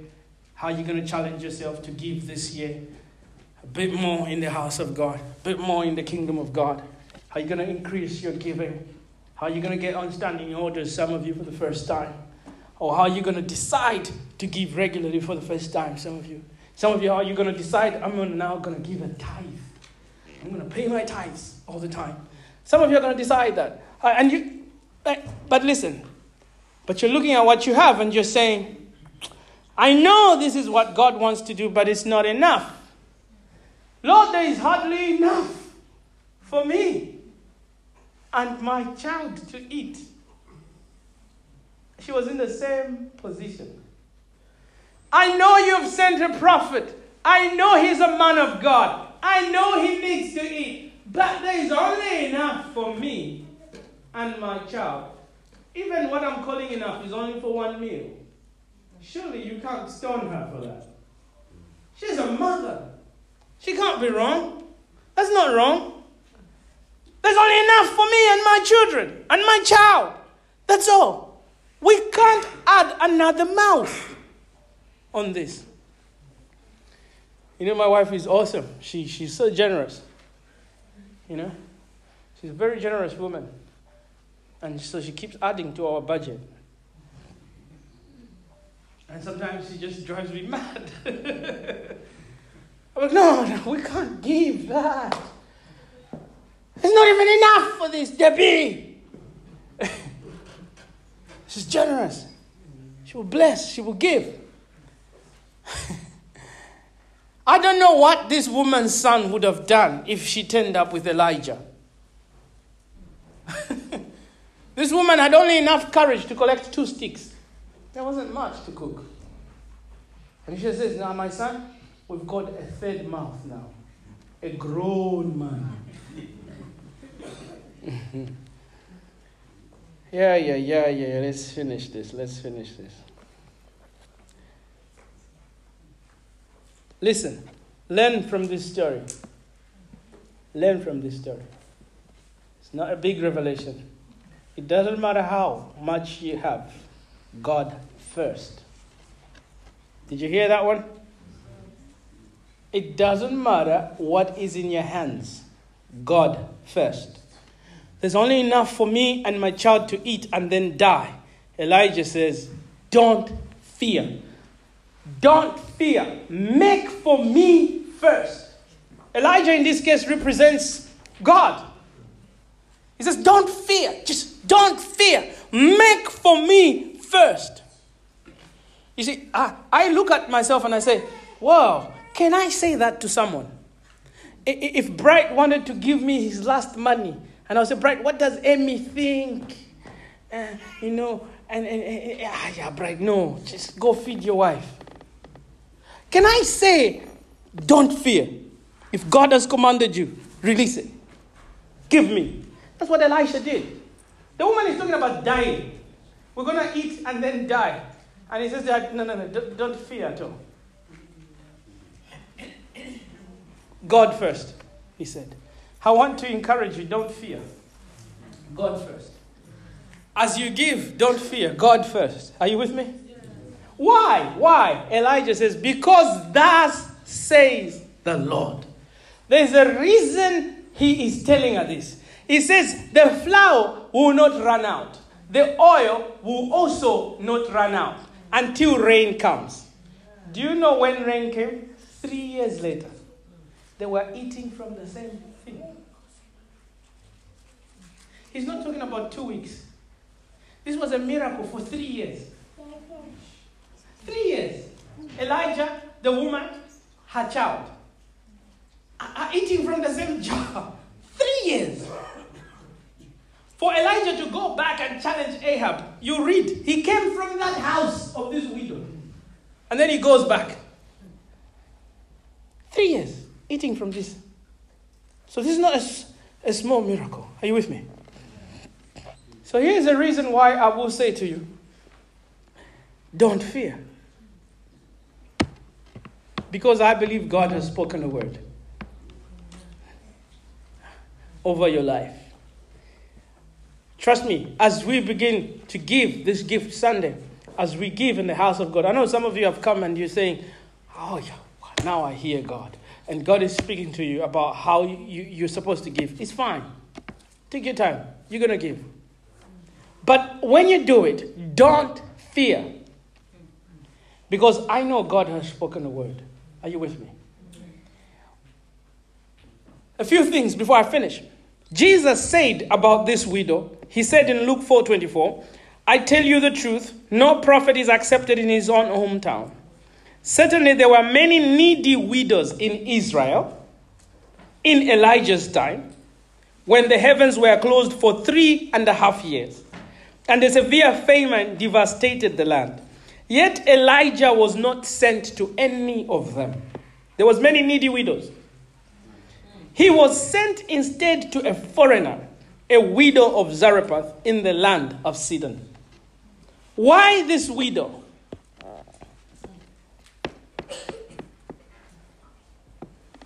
Because God looked for one that will honor his word. Are you with me? Jesus says this widow, she was found honorable by God. There was many widows in Israel that had needs. Needs alone does not make God supply. you can write this sentence down. The reason God will cause supply to come to you is because he sees you or in you an ability to honor his word his servants and the ones that he sends. Period. That's the reason he will cause supply. Jesus himself says, eh, Let me tell you about what happened to that widow in Zarephath. There were many needy ones in Jerusalem, but no one was sent to. Elijah was not sent to them because they were not going to honor the prophet. That's what he means. Because he begins by a prophet is not honorable in his own village. So these people were not going to honor the prophet. So God decided to look for someone who will honor Elijah. And because he was going to honor Elijah, God sent the three and a half miracle of supply to her house. God is going to send miracles of supply to your house because you honor the word. Now, I'm going to release a word over you today. And, and, and, and, and as you honor that word, God is going to send supply to your house. Are you with me? In John 6 29, the Bible says, This is the only work God wants from you. Believe in the one he has sent. In John 13, verse 20, the Bible says, I tell you the truth. Anyone who welcomes my messenger is welcoming me, and anyone who welcomes me is welcoming the Father who sent me. What more can I tell you? Supply follows the law of honor. God will supply. But really, I should have added if you honor Him, honor His word, honor those He sends. Some of the people He sends don't look quite as well dressed as I look today. You know. This is also my provision, you know. Yeah? You know this one, right? Bright took me shopping and I bought this. No, he bought this. I tell you, my life is full of provision. and, and, you know, honor the ones he sends. Honor the word he sends. Are you with me? Then there's going to be supply. God will supply. Honor the ones He sends, honor the word He sends. This is what usually happens. God either sends a word or sends a somebody. And some don't look quite great, some look great. Doesn't matter. The work we have is to honor the ones He sends. Honor the word He sends to us. And in that is a key for supply. I honored what she was sent to do. I was supplied, wasn't I? Yeah? She honored me as a man of God and brought that gift into my life. Was she supplied? Oh, she can answer for yourself for herself. She's there. Do you understand? Honor is the key for God to release stuff. Now, nowadays, there's too many people just talking about, oh, put your seed, put your seed. And so nobody understands what's going on. But I, I'm trying to explain what's going on. When you begin to understand this issue of what is God saying, and then you honor what God is saying, you are releasing supply over your life. The reason why some of us have not yet been supplied to this day, we've been praying for a spouse and we've not been supplied, it's a lack of honoring the ones He has been sending or the, the word He has been sending in your life. Are you with me? Anybody that moves over into a place of honoring the word and the ones God is sending experiences the supply of heaven. If I had time, I would tell you about David. I would tell you about Joseph. I would really tell you a lot of things about Peter and the miraculous catch of fish because Jesus said, just because Jesus said to the right. To the right. A man who was a carpenter, not a fisherman, said to a professional fisherman, push back to the right, throw the net to the right. How does he know these things? Peter didn't ask that question. Honor the ones he has sent, honor the words that he sent. and you will have your miraculous touch. Really has been a month where we have, we have, we've, we've trusted God to learn more about faith and how to live by faith. Hadassah, you just came on the day your picture went off the screen. We've looked at your picture every Sunday.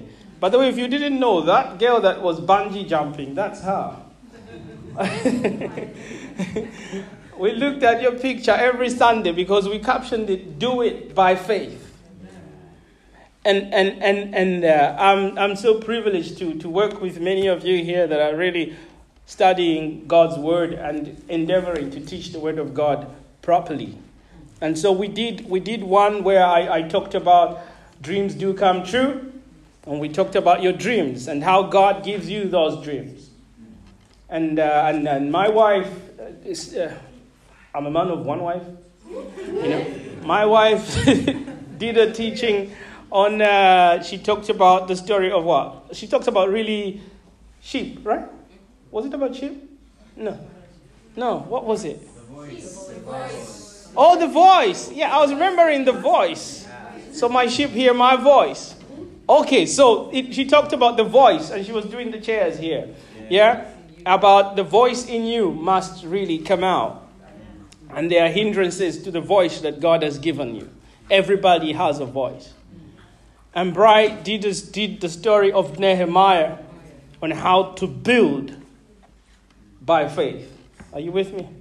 And last week, Valerie was doing on how you build by the voice of God, which is very similar to what David did. But you know, and, and she did the story of Noah. Amen. I hope you've been challenged. And if there's any of those messages I'm talking about and you've missed them, well, you can find them on your podcast. They're there. Okay. You can find them. But today, so my job today is, is, is pretty easy because I know it's also our seed Sunday for the year.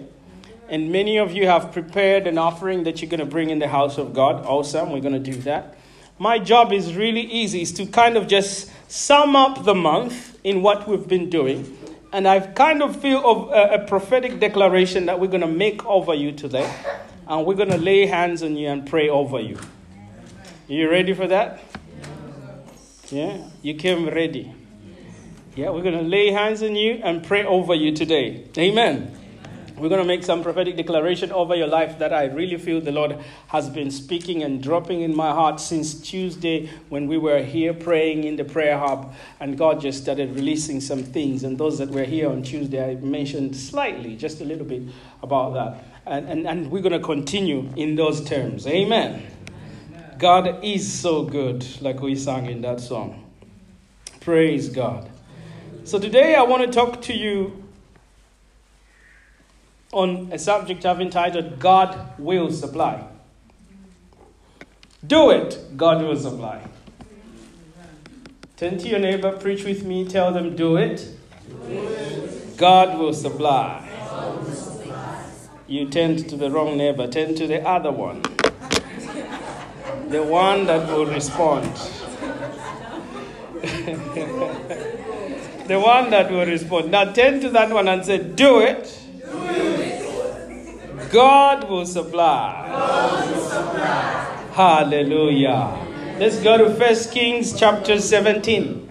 Let's turn our Bibles to 1 Kings chapter 17. You know, when you turn to the right neighbor, you know you did. Mm, yes, anointed. I led you. Hallelujah. Keep that ringing in your mind. Whatever God has spoken about, whatever God has said for you to do, do it. He will supply. Amen. First Kings from uh, chapter 17. I'm going to read from verse 1. You better turn your Bibles there because I'm not into reading short passages nowadays. I read the whole thing. So I'm going to read from verse 1. And Elijah the Tishbite, who was of the inhabitants of Gilead, said unto Ahab, As the Lord God of Israel liveth, before whom I stand, there shall not be dew nor rain these years, but according to my word. And the word of the Lord came unto him, saying, Get thee hence and turn eastward and hide yourself by the brook Cherith that is before Jordan. And it shall be that thou shalt drink of the brook, and I have commanded, mark those words, I have commanded the ravens to feed thee there. So he went and did according unto the word of the Lord. For he went and dwelt by the brook Cherith that is before Jordan. Verse 6. And the ravens brought him bread and flesh in the morning, and bread and flesh in the evening, and he drank of the brook. And it came to pass after a while that the brook dried up, because there had been no rain in the land. And the word of the Lord came to him, saying, Arise, get thee to Zarephath which belongeth to Sidon, and dwell there. Behold, I have commanded, underline that word again, I have commanded a widow woman there to sustain thee. Verse 10. So he arose and went to Zarephath, and when he came to the gate of the city, behold, the widow woman was there, gathering sticks. And he called to her and said, Fetch me, I pray thee, a little water in a vessel that I may drink.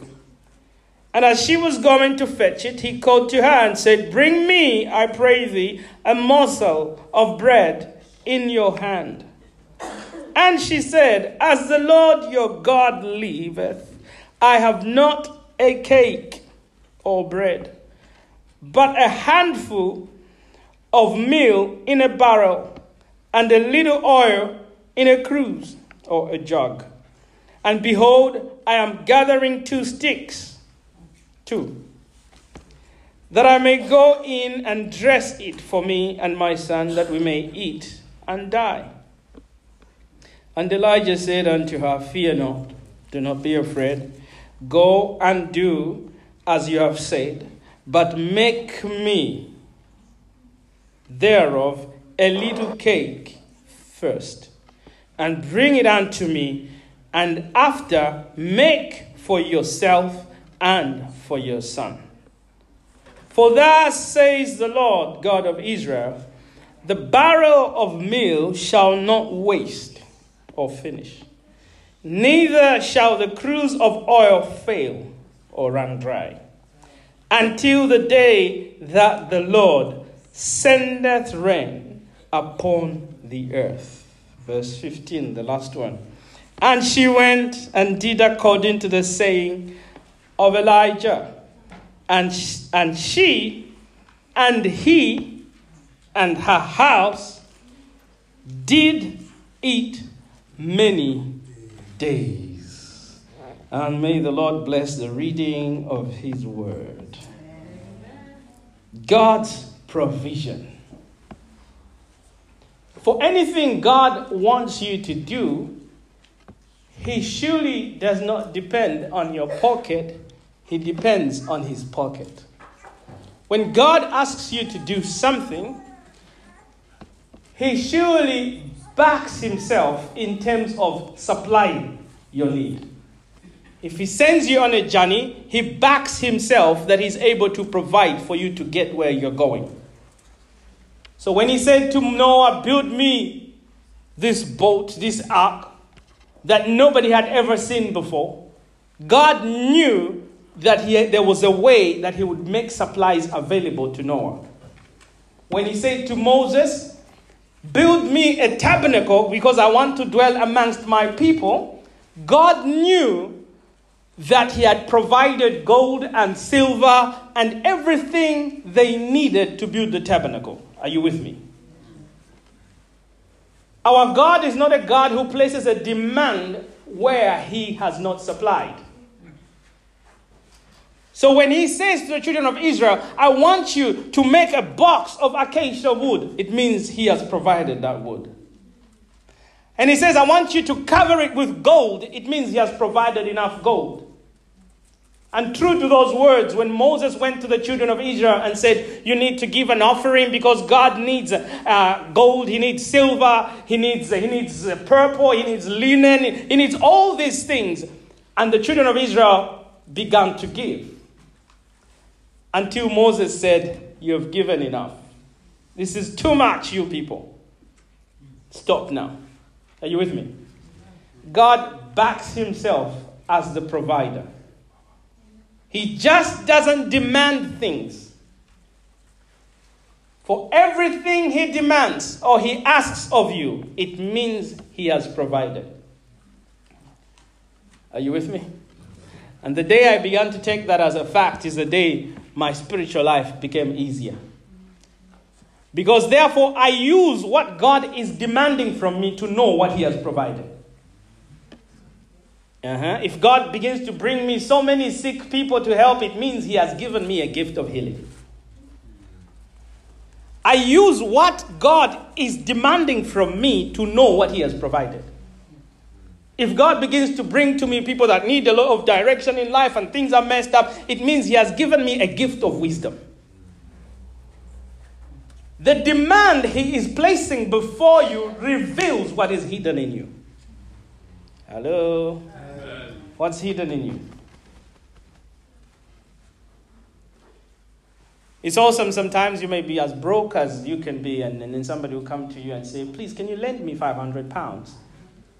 And I go like, that means I've got it somewhere. I might not have it in my pocket, but that means at least I look like somebody who has 500 pounds to spare. Hallelujah. Yeah, one amen. Receive, receive, receive, receive, receive. But really, as I was thinking about God shall supply, I was like, what can I share with these guys in terms of a story? And, and, I, was, uh, and, and I realized that really my life, me, my life is God's provision. All of it. Now, you, you don't quite understand. My life, I, I, I, I've seen God provide for me in places where I thought I was out, I was done and out. And God comes through for me. That's my life. And so it's very hard for me to even find stories to tell you because every day of my life I see God's provision. Hello? Seriously. There are times I step out of my house and I look at what I'm wearing, somebody bought for me. I look at the car I'm going into, somebody gave it to me. And, and I go, whoa, this is much. Hello? I'm full of God's provision. Amen. Now wipe that jealous off and, and just receive an impartation. receive an impartation. Amen. Amen. Amen. Let me tell you this story of when I was planning to get to, to the UK in 2004.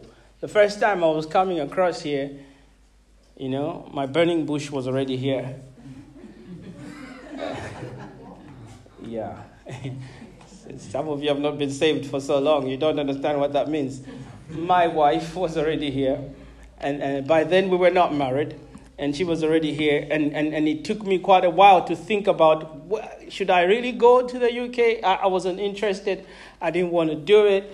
I thought I had quite a few things going that if I really just kept doing my life in Malawi, maybe I could one day be president. No, okay, not the president bit, but but I, re- I really just, uh, I, I, grew up in Zambia. I grew up uh, a foreigner in Zambia. Everybody called us foreigners when we were in Zambia. Yeah? Black like them, but they called us foreigners. The education system charged us more. Me and my brothers paid more. One of the reasons I didn't go to the University of Zambia was because they were going to charge me a lot more than everyone else. And so I decided I'm going to go to the university in Malawi because I'm a Malawian. So when I arrived in Malawi at the age of 18, it's the first time I was in my home country and felt I'm at home. I can carry a Malawian passport. I'm not a foreigner anymore. And then I met this woman five, four years later. And then she started talking about living in the UK. I I have just lived all my life as a foreigner. I want to be home. So you understand, I was really struggling with the idea of coming to live in the UK. I just wanted to be home.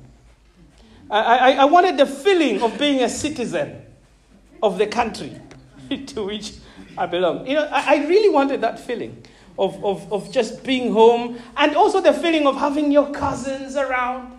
You know that feeling? Your cousins, your brothers, your uncles, you know, everybody knows you, you know, and that Christmas feel and that other feel where you go home to the village and everybody knows you, you, you know, no need to impress anyone, they are really your relatives.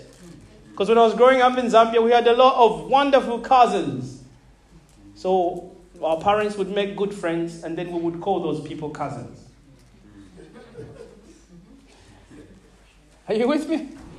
So I felt really like, for the first time, I am home with real relatives. And then, and then, and then, and then this girl decided to say, no, I want to move to, we want to move to the UK. I went, no, no, no, it's not in my agenda. This relationship will end where? Here. we were not married then, we weren't even engaged. I have the right, I could have walked. But really, through a series of prayers and, and, uh, and, and, and really beginning, because Debbie's voice was coming from the fact that God had spoken to her. But I was choosing not to hear that side of it. And then at some point, a series of things happened. God decided to show me.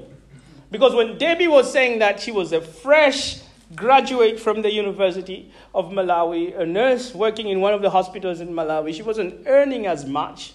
She was still undergoing her pre-reg as they do it in Malawi. They take a year and, and, and she wasn't earning anything. And, and, and so part of me was like, she can keep talking about this, but by the time the money comes, maybe it's four or five years from now, and God will, you know, we will have sorted out something. But I was shocked because God did a series of moves within a few months. within a few months, and she found herself in the office of the president of our country. And he ended up paying her ticket to come to the UK. And I was shocked. No, no, no, we're not related to the president. She doesn't know this president. But God did a series of moves. God spoke to her to make a phone call. She makes a phone call, and that phone call leads to that, to that. And within three days, she ends up in the office of the president. And the president, I don't know what he was doing, but he, he, he signs the check. He gives her the money to travel, not on a scholarship, privately. And that got my attention. What's going on here? What is God doing? And I started praying. You know, I started also praying, God, am I part of this? Or is Mary going on her own? No, Joseph. and, uh, and, and, and God began to answer me in a series of, of, of encounters that really happened to my life uh, that really got me so convinced that this was the right thing to do. For starters, God really showed me the Ensley Center before I knew what the Ensley Center is and before I knew what Hull is. And God showed me that center. For those of you that don't know, the Ensley Center is where we started this church. And God showed me that place. I toured it in a vision. And I knew this is where I need to go. But you see, when I arrived in Hull, it took about five, six years for me to actually get to the Ensley Center. And one day, like we used to do, Tolly Bright, you will remember, we used to carry equipment in. We had already started church there. And, and, and one day I got out of the building and I just looked and I went, oh, this is the place. And I didn't even know it. I found where God wanted me to come. But really, the whole story is God began to provide also for me to convince me to come here. The first thing God did is I, I, I was also a fresh student. I had nothing, no money on me. Like nothing. I was living a life where I've got to believe God for transport to go to work. Do you understand what that is? Mm-hmm. And so when I started talking about, I'm going to go to the UK, Everybody was like, How? Oh, Debbie is gone now. You guys are not even engaged. She's found Mr. Brown there now. what? What? are you with me? And that was me going about thinking, no, this is what God is saying. We must do this. And Debbie and me were in agreement. We would talk in the night on the phone and we would pray. And, and we trusted that this was God. And we're gonna, we made a plan. For three years before I came, two years, sorry, before I came here, we made a plan. Like, I'm going to come, we're going to stay three, I'm going to come in, in, in October, we're going to get married by December. And we sorted that out, except there was no money. So in those two years, I was trusting God. I had no passport even. If you've been to Malawi, well, now it's improved a lot in terms of passport. But those days, in 2003, 2004, to get a passport, you had to know someone. And you had to bribe them heavy. It wasn't enough not to know, just to know them. You know them, and then you bribe them heavy. And there was me, Mr. Righteous. I'm not going to bribe anyone. I put in an application for the first passport. Seven months later, it wasn't out. Hello. Yeah, and you, and you keep you keep complaining about the home office. you don't know what you're talking about. Seven months later, it wasn't out. I had nowhere to go. I go there. They got, a year later, it wasn't out. I had to put in another application, but this time, God provided. How I got my passport in five days without bribing anyone, I still don't understand. My God just came through. Are you with me? I got my passport when I wanted to get a, a, a, ticket to, to fly to the UK. And we were trying to raise money, and Debbie was trying to help me raise some money here so she would raise some money. But I never had enough. But I remember I went to this guy at the travel agency for Kenya Airways. They had an agency in Malawi. And I went to him, and they were doing a direct flight. He was one of my brother's friends. And I went to talk to him. I need a ticket. He says, You, the job you have cannot supply the amount of money you're looking for. Even if I was to give you a loan, it won't work. I can't give you this ticket on loan. Ah, you gotta raise some more money. Because I only had about 60% of the cost, of the, of the price. I went back praying, believing God. At some point, it's funny how God speaks to you. God just speaks to you inside you. Just somehow you go, I feel like it's, I should go back to that guy again. I went back to him, I knocked, and he looked at me and he went, Ah, it's you. Ah, you.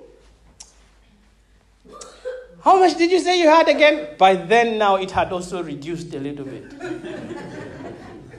Because by then I had stopped working. and the money I'd reduced. How much did you have again? I'm like, hey, I'm still short. He says, okay, just give me what you have. Just give me what you have. There's a promotion. I'm going to work out something. So he, he works out something. He says, come tomorrow. I turn up the next day. I've got my ticket. I'm telling Debbie, Debbie, I got the ticket. She was like, no. How did you get the ticket? Are you with me? I still don't know who paid the balance. Do I want to know? And in those days,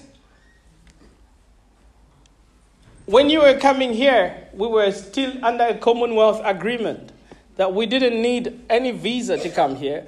We would get a visitor's visa once we get on the on the airport. Are you with me? And that just drove my family mad. That I had spent the money that I had, I'd got myself a passport, and I'd stopped work after going through training for three years or four years. And I was coming to the UK. I didn't have a visa to count on. Why are you doing this? And you know what kept me going? Because I just, that picture I saw of God saying, I will use you there. Just that picture. And I kept just like, ah, it's different, really. I'm not going to study. I'm going because I now believe God will use me there. I have to start life from there. And that kept me.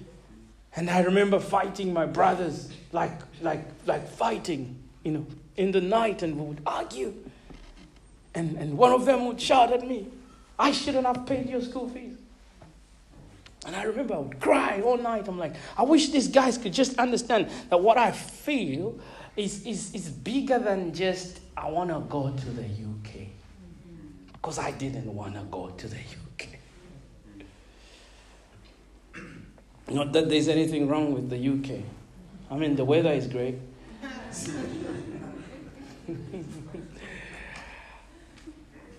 but it wasn't just in my radar. And so I remember getting on that plane, and the, the night before I got on the plane, my, my, on the plane, my older brother, you know, we, we had an argument all night, and, and then in the morning we woke up. He says, "If they return you at that airport, don't come here." And that was my bye. because they were returning lots of people those days at the airport. But you see, that very night, what did he didn't know had happened to me. I tell you this, it's an amazing thing. What had happened to me is that I, I, in the night, I was on my bed and I was praying, partly crying, very nervous, thinking, Am I making the right decision here? Because my friends are on track to go and do a master's at the College of Medicine in Malawi. And, and I'm, I'm going to I'm to sacrifice all that. You know, my grades were good enough to get the best scholarships in Malawi. Okay? Most of the people that I was with in my, in, in, in, in, my studies went on, and, and, and you see, I was one of the top two students in that uni, okay? No, very confirmed. Take some, take some, take some. and, and, and, and, and so most of, most of my friends that I, I was with, were now telling me, okay, they, are, they have received the invitation for the masters. Me, I had stopped. So they went for the masters from there. Some of them have got PhDs now. I still don't have one. but, but, but so I knew I was on track. And so I'm struggling. Should I really leave all this? And people are saying to me, you just going. What are you going to do in the UK? What, what and they're telling me all sorts of things. But God is faithful you know, and, and in my fear of I'm going to be returned at the airport, in my fear of that, I had a dream that night. And the dream I had, I just saw myself and a gate opening for me. And I woke up with some strength and I said, hey, let's, let's, I'd put everything on the line. And, and let's do this. Just that little dream I had. So not only had God provided the ticket and the means for me to beat the corrupt system to get a passport, but now He was opening a door for me to come here. And true to that dream, that people were being asked hundreds questions at Heathrow. Up to now, I just hear from people. I arrived at Heathrow Airport like I, I mean, I think I was like a billionaire because the guy that just, just, he just looked at me and he said, Hey, how are you, sir? How long are you here for? I'm like, Yeah, three, six months. We'll see what happens. And he goes, Okay, bless you. You know, have a good time. And I had all these letters with me that I was going to show him. All this. Yeah. Hannah. He's not asking me. I felt like going back to say, Ask me. I'm ready. Ask me. My entry into this country was so quick that the people that had come to wait for me had not yet arrived at the airport. Because they, they, they were saying, oh, they now stop people and you wait for several hours, especially if you have no visa. Okay? And by the time they will even call us, they were waiting for them. You know, Debbie was still on the train. You know, and oh, so when I got there, now I'm thinking, what do I do? I look for a phone booth. I ring Debbie. She's on the train. She says, "Why are you?" She, no, she's scared that I'm ringing her. Like I'm like this is the last phone call. I'm going back. I'm like, no, I'm waiting for you. God has a way of providing. Are you with me? One lesson that I want you to learn from that story of Elijah God shall supply. Lesson number one God commands people and things to supply, to work for you. Just as I believe God commanded this guy called George that gave me the ticket the second time I went there. Just as I believe God commanded the ravens for Elijah so he can be fed by ravens. Ravens are not known to be generous animals, if you like. They're not the generous birds. They're the ones that are greedy. They're the ones that don't share. And they are quite unclean by every standard. But God used, He commanded ravens to find bread and meat and bring it to Elijah every day, in the afternoon, in the evening. Two meals. God, when He says He will supply, it means He will command people, He will command entities. Are you with me? He can command your bank. He will command. When he says he will supply, he will command. And it says, he says, after the, after the brook dried up, which means in life, you know, in life you can also suffer some losses and some lack because of the things that are going on around you. The brook can dry up in whole. The, the reason Elijah is in this position is because it is him who has prophesied a drought. Until he says so, it's not going to rain, which means there's going to be famine in this place. And so, but God decides, okay, but you are my servant. You've got to be fed. David says, I've been young and um, old. I've never seen the righteous forsaken. No, their children begging bread. Are you with me? God is serious about supplying you. He will command animals to bring food to your house. and then the Bible says, after the brook dried up, Elijah did not panic. Hello? Hello, child of God. Stop the panicking. It is very satanic. Huh? Ah, yeah, I'll repeat that. Stop it. Panicking is not of God, anxiety is of the devil. God wants you to trust Him. Hello? I'm sure for those of us that have got little children like me, if my children came to my bedroom panicking about what they will eat, oh no, what will I eat? I will slap them. Okay, I won't. But I will. but you understand? I'll be like, why? Since when did you buy food in this house? It's the same thing. When you're panicking, God needs really to slap you. I said, quiet. Did your panicking provide the air you are breathing right now? Did your panicking provide this heartbeat that has been running in you since you were formed? It never stops. No. There's no holiday for your heart. Huh? Listen. So Elijah, he looks to God and God says, Now, Elijah, we're going to take you to Zarephath. And in Zarephath, you will find a widow. And that widow, I have commanded her to supply for you. And Elijah, like a man of God, like a child of God he was, he gets up and he begins the journey to Zarephath to find the widow whom God has commanded to supply for him. it's such a strange story. I remember when, when the first time when, when, when I lived with my mom, when my, after my dad had died, and watching her, uh, my dad died when she was, my mom was uh, 50, 50, 56 when my dad died. She was 56. And, and, and and living with her, I lived with her three years later after uni and all that. So I lived with her when she was about uh, just hitting 60. And, and, and when I lived with her, and, and, and the, uh, the change in the house, because she was no, my dad was no longer there. her living as a widow and the things that have changed in the way she did things now. Because, because, because a, a widow lives with a limp. A widow lives with, with, with, with, with, with, with a half supply, if you like. Especially if you've been married for long. Hello?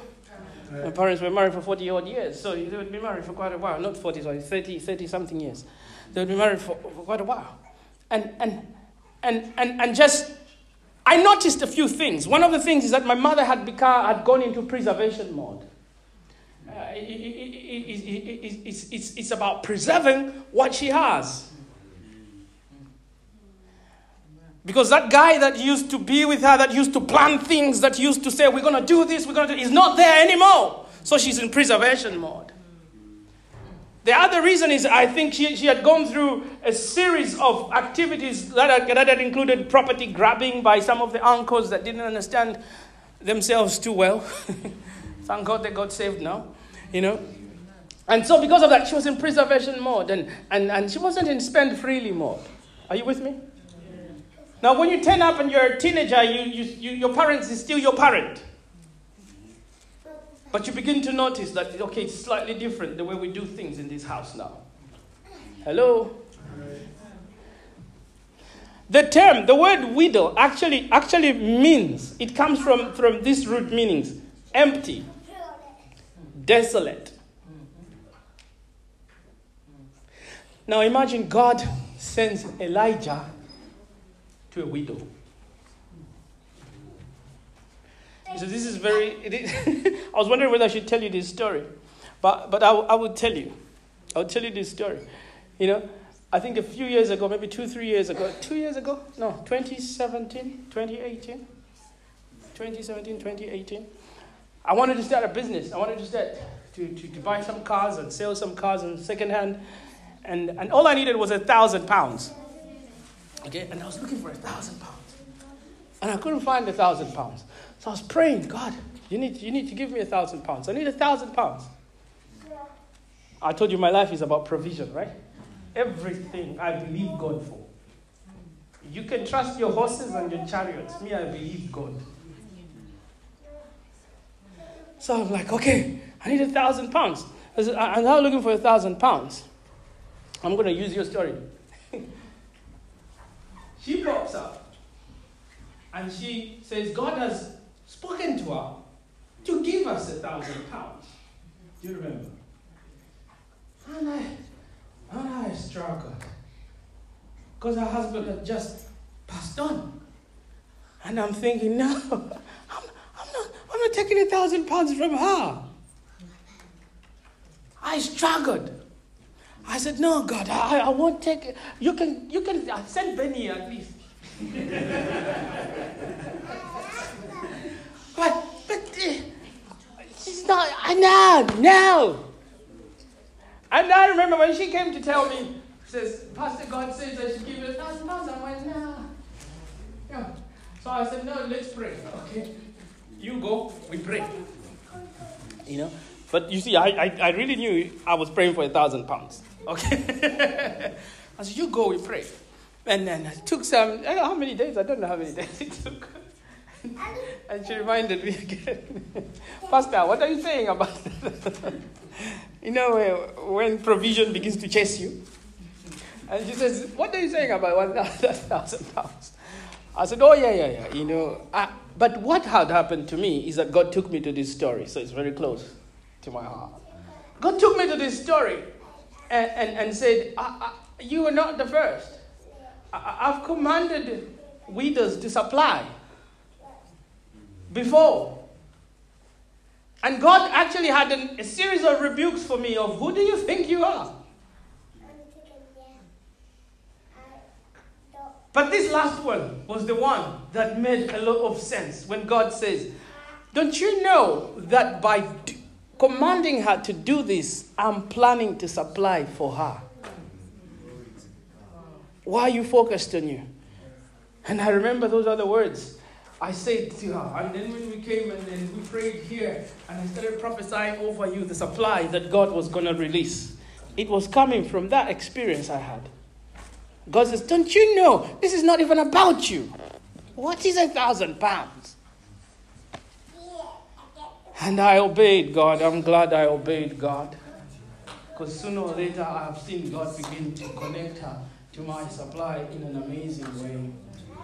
There's some things that are happening right now, like everywhere we go, they don't ask about you, they ask about her. And me and Debbie are just like, why?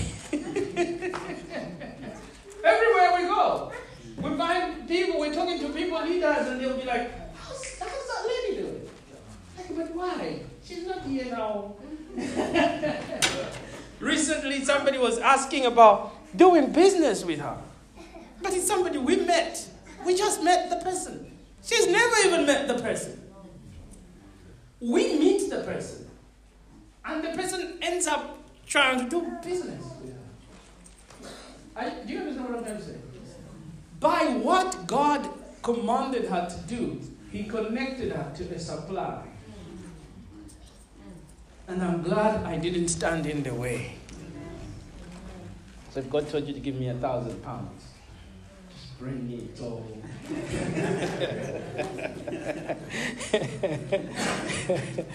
now, jokes aside, God commands people. Are you with me? He commands people. He commands Elijah to go to a widow because the widow is about to supply him, but really it's the widow that needs the supply. Because when Elijah arrives, let me start winding this thing down because otherwise I'm going to be here forever. When Elijah arrives at this place, he finds the widow picking sticks, fetching sticks. And, and, and Elijah is a man of God, bless the Lord. He came with the word in him. Because when God says, I have commanded a widow, Elijah, as a prophet, what he took was a word in him. A prophet has nothing but the word. He took the word in him. And the word he had was, therefore, God has supplied. Remember what I told you at the beginning? When he demands, he has supplied. Now let's see whether this widow knew this. When he arrives, he says to the widow, Fetch me some water. She has no problems with that. And then he says, hey, as you're going, can you also bring me some bread? It matters how you prophesy to you prophets. Eh? Before he gives the word, the spirit of prophets is subject to the prophets. That's for another day. But it matters. You need to think about what God is saying and how you're going to deliver it. It's your job to think about it. You don't just stand up and say, God has shown me you're going to die. Are you, are you not human yourself? Don't you know how human beings communicate certain news? You've got to think about it. So Elijah knows he's come with a word. This woman is about to be supplied. But then he says, Bring me some bread, will you? And she says, Oh, my Lord, as your Lord lives, I have nothing in my house. Nothing. Even these sticks I'm collecting, I've just got a little flour. I'll tell you my plan. I'm going in the house, I'm going to make the last bread that we can make from this flour and the little oil. Me and my son are going to eat, and then we're going to wait to die. Now, you see, if you don't understand how God works, you say, wrong address. Because the widow God sent me to must be loaded. This is how we miss what God is about to supply. Hear me. I've got a word for you. Where God is going to send you and where your supply is going to come from is not because that company is big. Huh? Are you with me? It's not because it, oh, oh it, it, it, everything looks promising. Listen, listen. The voice of God is the voice of harvest. Everything answers to his voice. So when, when he sends Elijah there, Elijah proves to us he is a man of God. He says, You have nothing perfect. This is exactly where I'm going to eat for the next three and a half years. The widow who has nothing is where he's going to stay. He stayed there, if you read your Bible. Three and a half years, staying with the widow who has nothing. Yeah, yeah, yeah, yeah, yeah. He says, This, you're going to be my supply. You. You have nothing.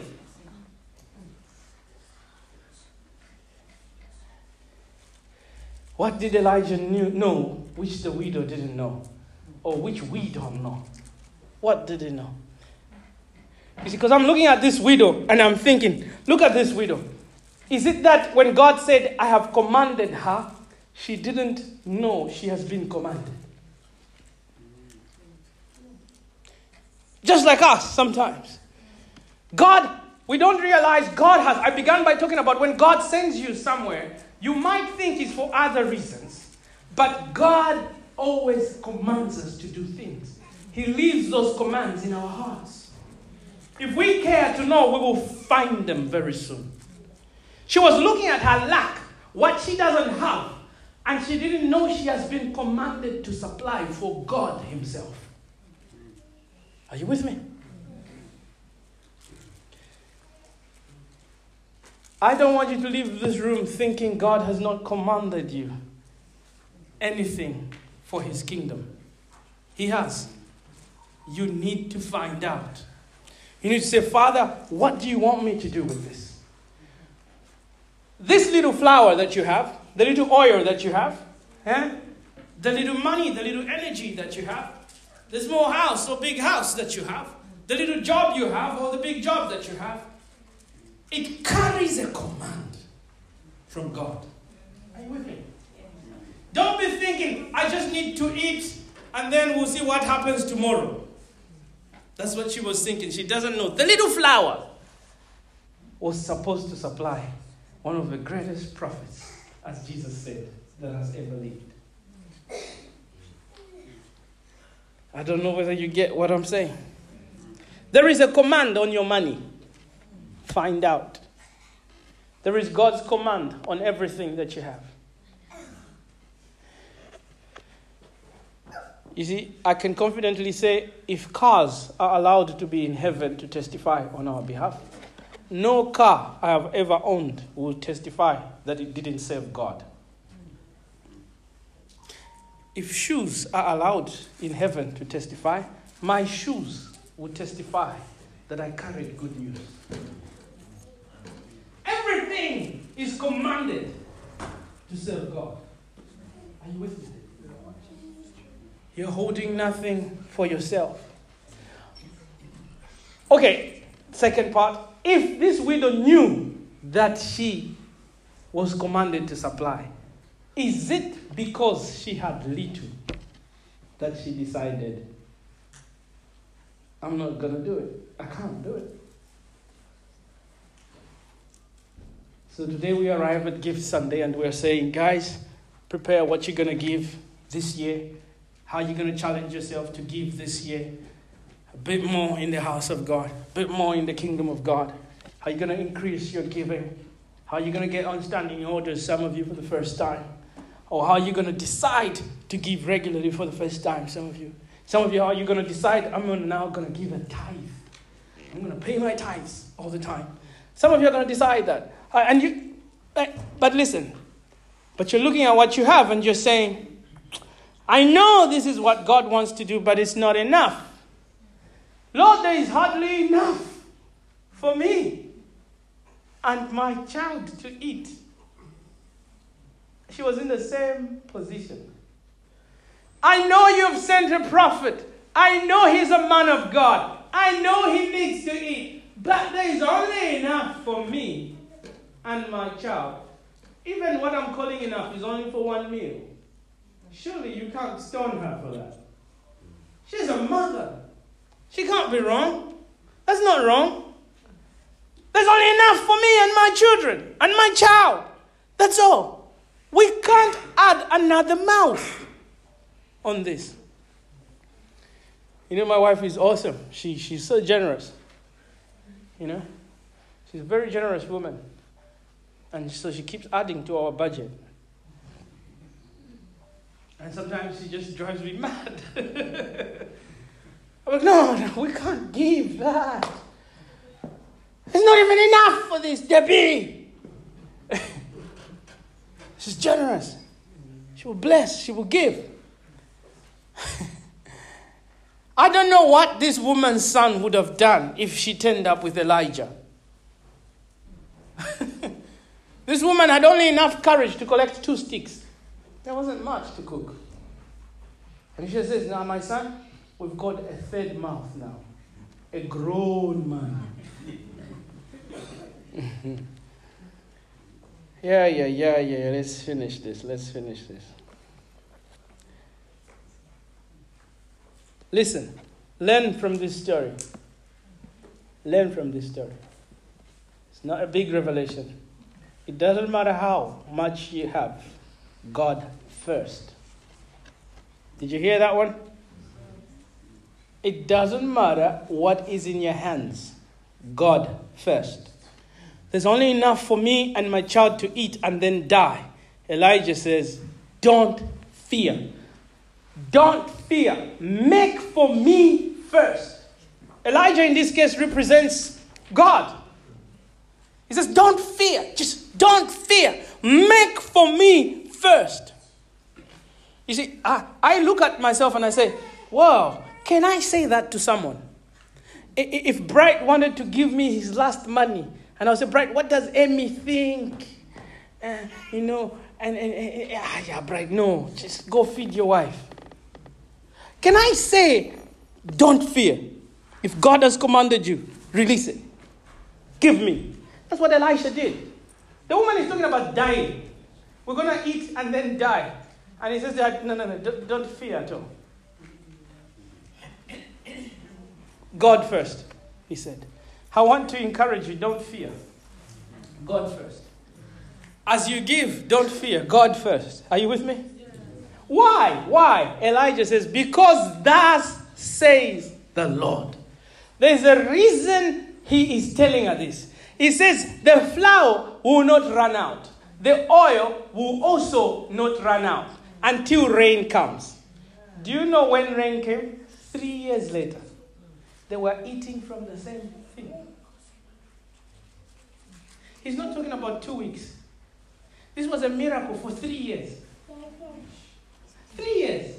Elijah, the woman, her child, are eating from the same jar. Three years. For Elijah to go back and challenge Ahab, you read, he came from that house of this widow. And then he goes back. Three years eating from this. So this is not a, a small miracle. Are you with me? So here's the reason why I will say to you don't fear.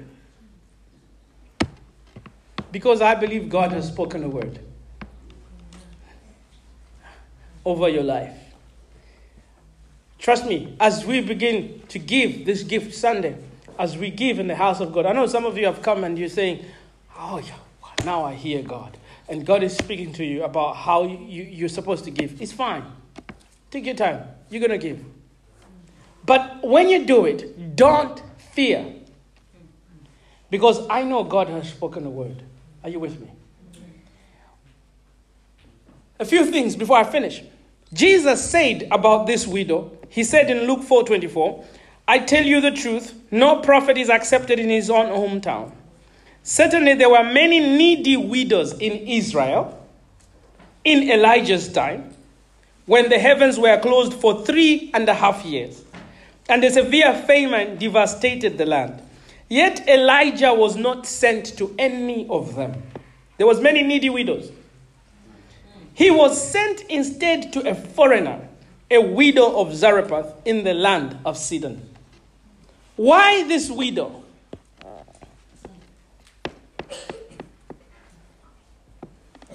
Because God looked for one that will honor his word. Are you with me? Jesus says this widow, she was found honorable by God. There was many widows in Israel that had needs. Needs alone does not make God supply. you can write this sentence down. The reason God will cause supply to come to you is because he sees you or in you an ability to honor his word his servants and the ones that he sends. Period. That's the reason he will cause supply. Jesus himself says, eh, Let me tell you about what happened to that widow in Zarephath. There were many needy ones in Jerusalem, but no one was sent to. Elijah was not sent to them because they were not going to honor the prophet. That's what he means. Because he begins by a prophet is not honorable in his own village. So these people were not going to honor the prophet. So God decided to look for someone who will honor Elijah. And because he was going to honor Elijah, God sent the three and a half miracle of supply to her house. God is going to send miracles of supply to your house because you honor the word. Now, I'm going to release a word over you today. And, and, and, and, and as you honor that word, God is going to send supply to your house. Are you with me? In John 6 29, the Bible says, This is the only work God wants from you. Believe in the one he has sent. In John 13, verse 20, the Bible says, I tell you the truth. Anyone who welcomes my messenger is welcoming me, and anyone who welcomes me is welcoming the Father who sent me. What more can I tell you? Supply follows the law of honor. God will supply. But really, I should have added if you honor Him, honor His word, honor those He sends. Some of the people He sends don't look quite as well dressed as I look today.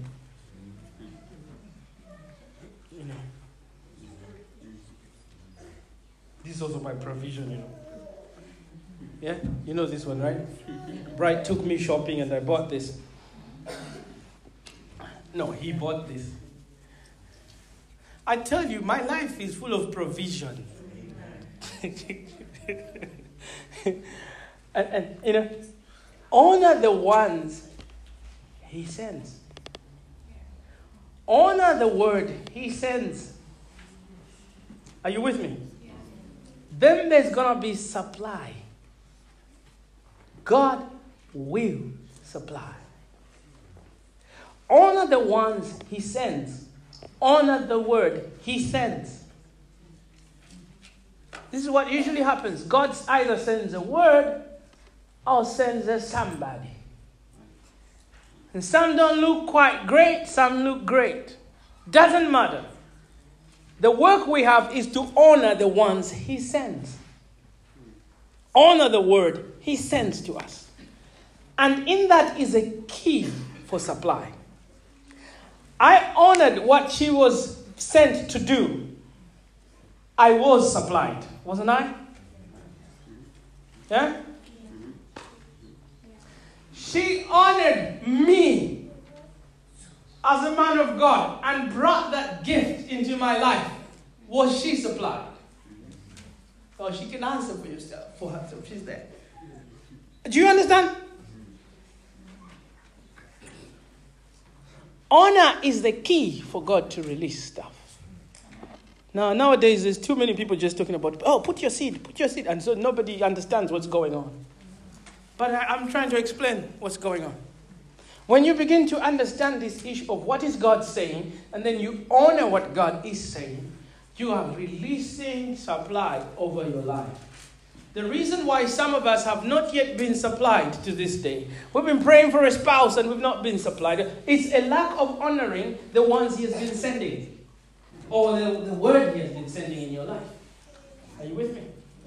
Anybody that moves over into a place of honoring the word and the ones God is sending experiences the supply of heaven.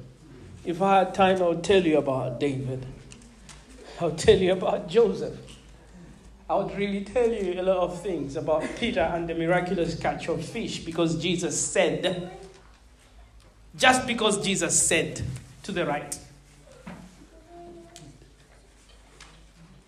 To the right. A man who was a carpenter, not a fisherman, said to a professional fisherman, push back to the right, throw the net to the right. How does he know these things? Peter didn't ask that question. Honor the ones he has sent, Honor the words that He sent, and you will have your miraculous touch.